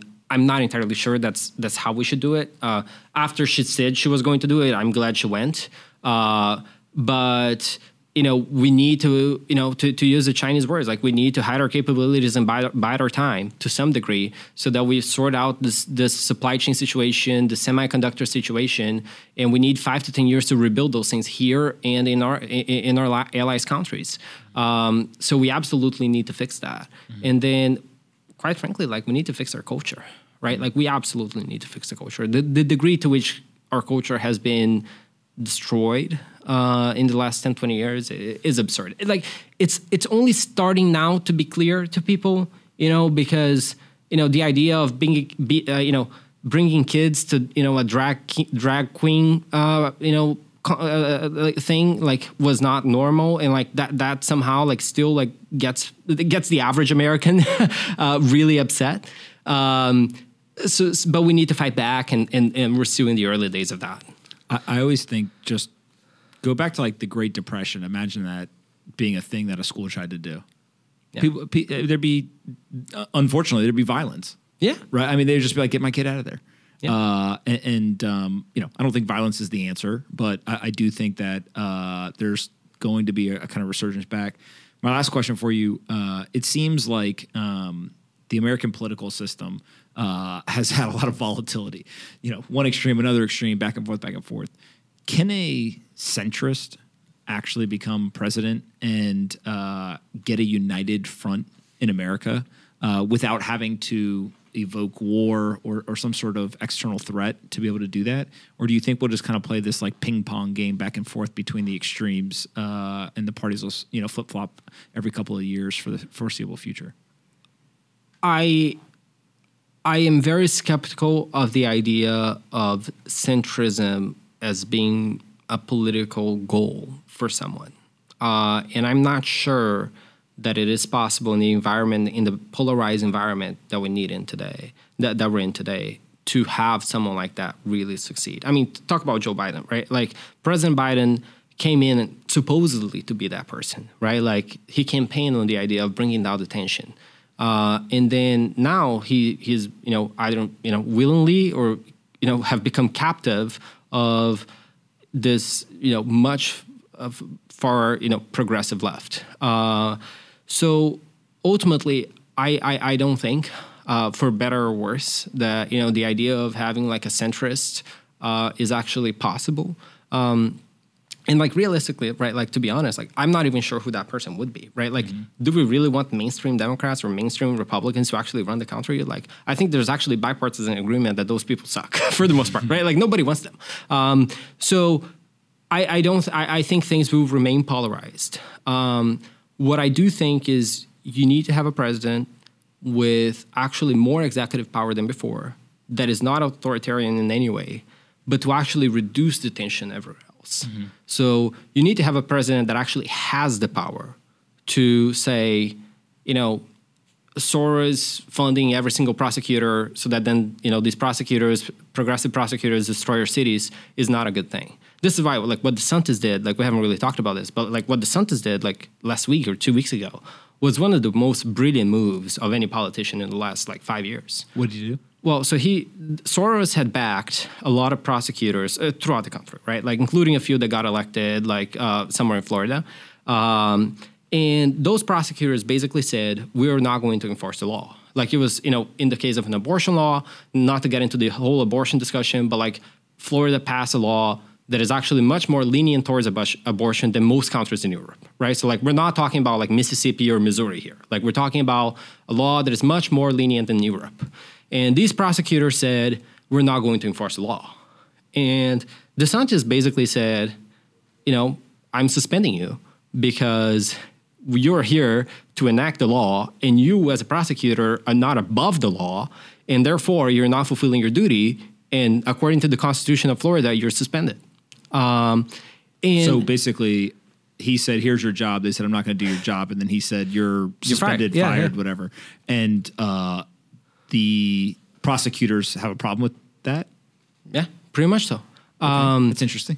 So I do believe that you know, for these issues to be fixed, for a lot of the issues we talked um, about today to be fixed, we need to have a president that has the will to do some things like that. Uh, and it's this weird dichotomy that in one, in a few ways, you're actually you know saying that you want a president that has more power. But overall, that will probably calm down tensions in America, and it will bring the overall you know, uh, like size of the U.S. administrative state, you know, it will shrink the U.S. administrative state. I, I am uh, generally a, a pretty big optimist, as I think you are as well. Um, and uh, one of the most uh, pessimistic conversations I've had recently, uh, I, I was uh, uh, walking and there's a couple police officers and. Um, started talking and and uh, I said some, I forget exactly what I said, but they basically made a comment like, "Oh, it's going to get worse." And I said, "What?" And they said, you know, one guy said, I've been a cop uh, in Miami for 10 years. And he's I'm going on my 11th year. He goes, and I've progressively seen it get worse and worse and worse. And I said, you know, again, there's a whole bunch of complexity here, but like, what, why, why do you think that? And he basically made the point that uh, there's some ridiculous rules. I said, like, what's an example? And they essentially were trying to highlight to me that there's rules like if they see somebody commit a crime, but it's not a violent crime, they can't chase them Yeah. right? And like again, there's complexity in that, but I think the average person says if a police officer who again, there's plenty to complain about, there's plenty to say, hey, they're they're doing a good job, right? Uh, but if they see a crime occur, they just like what are you gonna like wave to the guy? Well, not only that, right? So Kinda crazy. You have, and by the way, like not to sound too conspiratorial here, but I, I don't think the following things are disconnected, right? So on the one hand, you have. Uh, you know, all of these laws getting passed saying don't enforce crimes. Crime, cr- you know, we, San Francisco, for example, effectively legalized crime. And then on the other hand, you have the complete bashing of that institution, uh, uh, right? Like the police, right? Like you, you basically had Minnesota. Thank God it got rejected, but the idea of like completely, you know, Abolish the- the yeah, the- abolishing the police, right? So like, and, and then all cops are racist now. So like, who will ever want to work for an institution like that, right? Well, Like- the, the the people who end up going to work there once you've destroyed it are probably the people that you didn't want to be the police officers anyway. Exactly, exactly. So I don't believe, and maybe that sounds too, too conspiratorial, but I don't believe those things are disconnected, Mm-hmm. right? Uh, and w- when you put the two and two together, like that does not look good. Yeah, and, and I also think it's similar to the immigrant uh, thing, where like the immigrants who came to the United States legally are the ones who are the most upset about the illegal immigration. Uh, if you go to some of these police forces, it's the police who do the things the right way that are the most pissed off about the police officers who do things the wrong way. Right. And it highlights like, look, there are absolutely 100%, if you go talk to a police force, uh, police officers who do things the right way and police officers who do things the wrong way.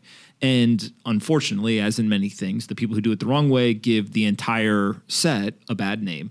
Uh, but the ones who do it the right way are just as pissed off as the public. Yeah. The thing, though, is we don't see that Yes. right? Because they don't have a platform. They can't go on Twitter and say, "Hey, I'm a police officer at this, you know, police department in, you know, uh, random city in America," and like the guy down uh, the locker room is doing, you know, A, B, and C thing wrong, and like it's pissing me off. Yeah, we, we haven't really talked about this today, but you know, a lot of the underlying issues with so many of these things. I mean, you gave the example of biology. A lot of what's happening with woke, co- woke culture in companies today is the fact that effectively the system has, for for the last twenty years, uh, worked as a minority rule.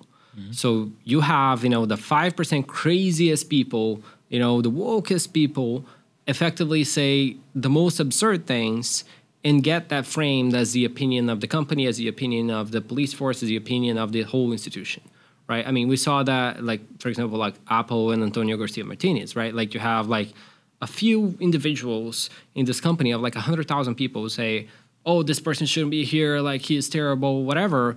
And the company acts because of the opinion like this vast, tiny number of people. I do think this is, you know, talk about optimism. I do think that this is becoming so evident, so clear that we might see a sea of change um, because that doesn't work as well anymore. I I, uh, I, I couldn't agree more. Um, I've enjoyed this quite a bit.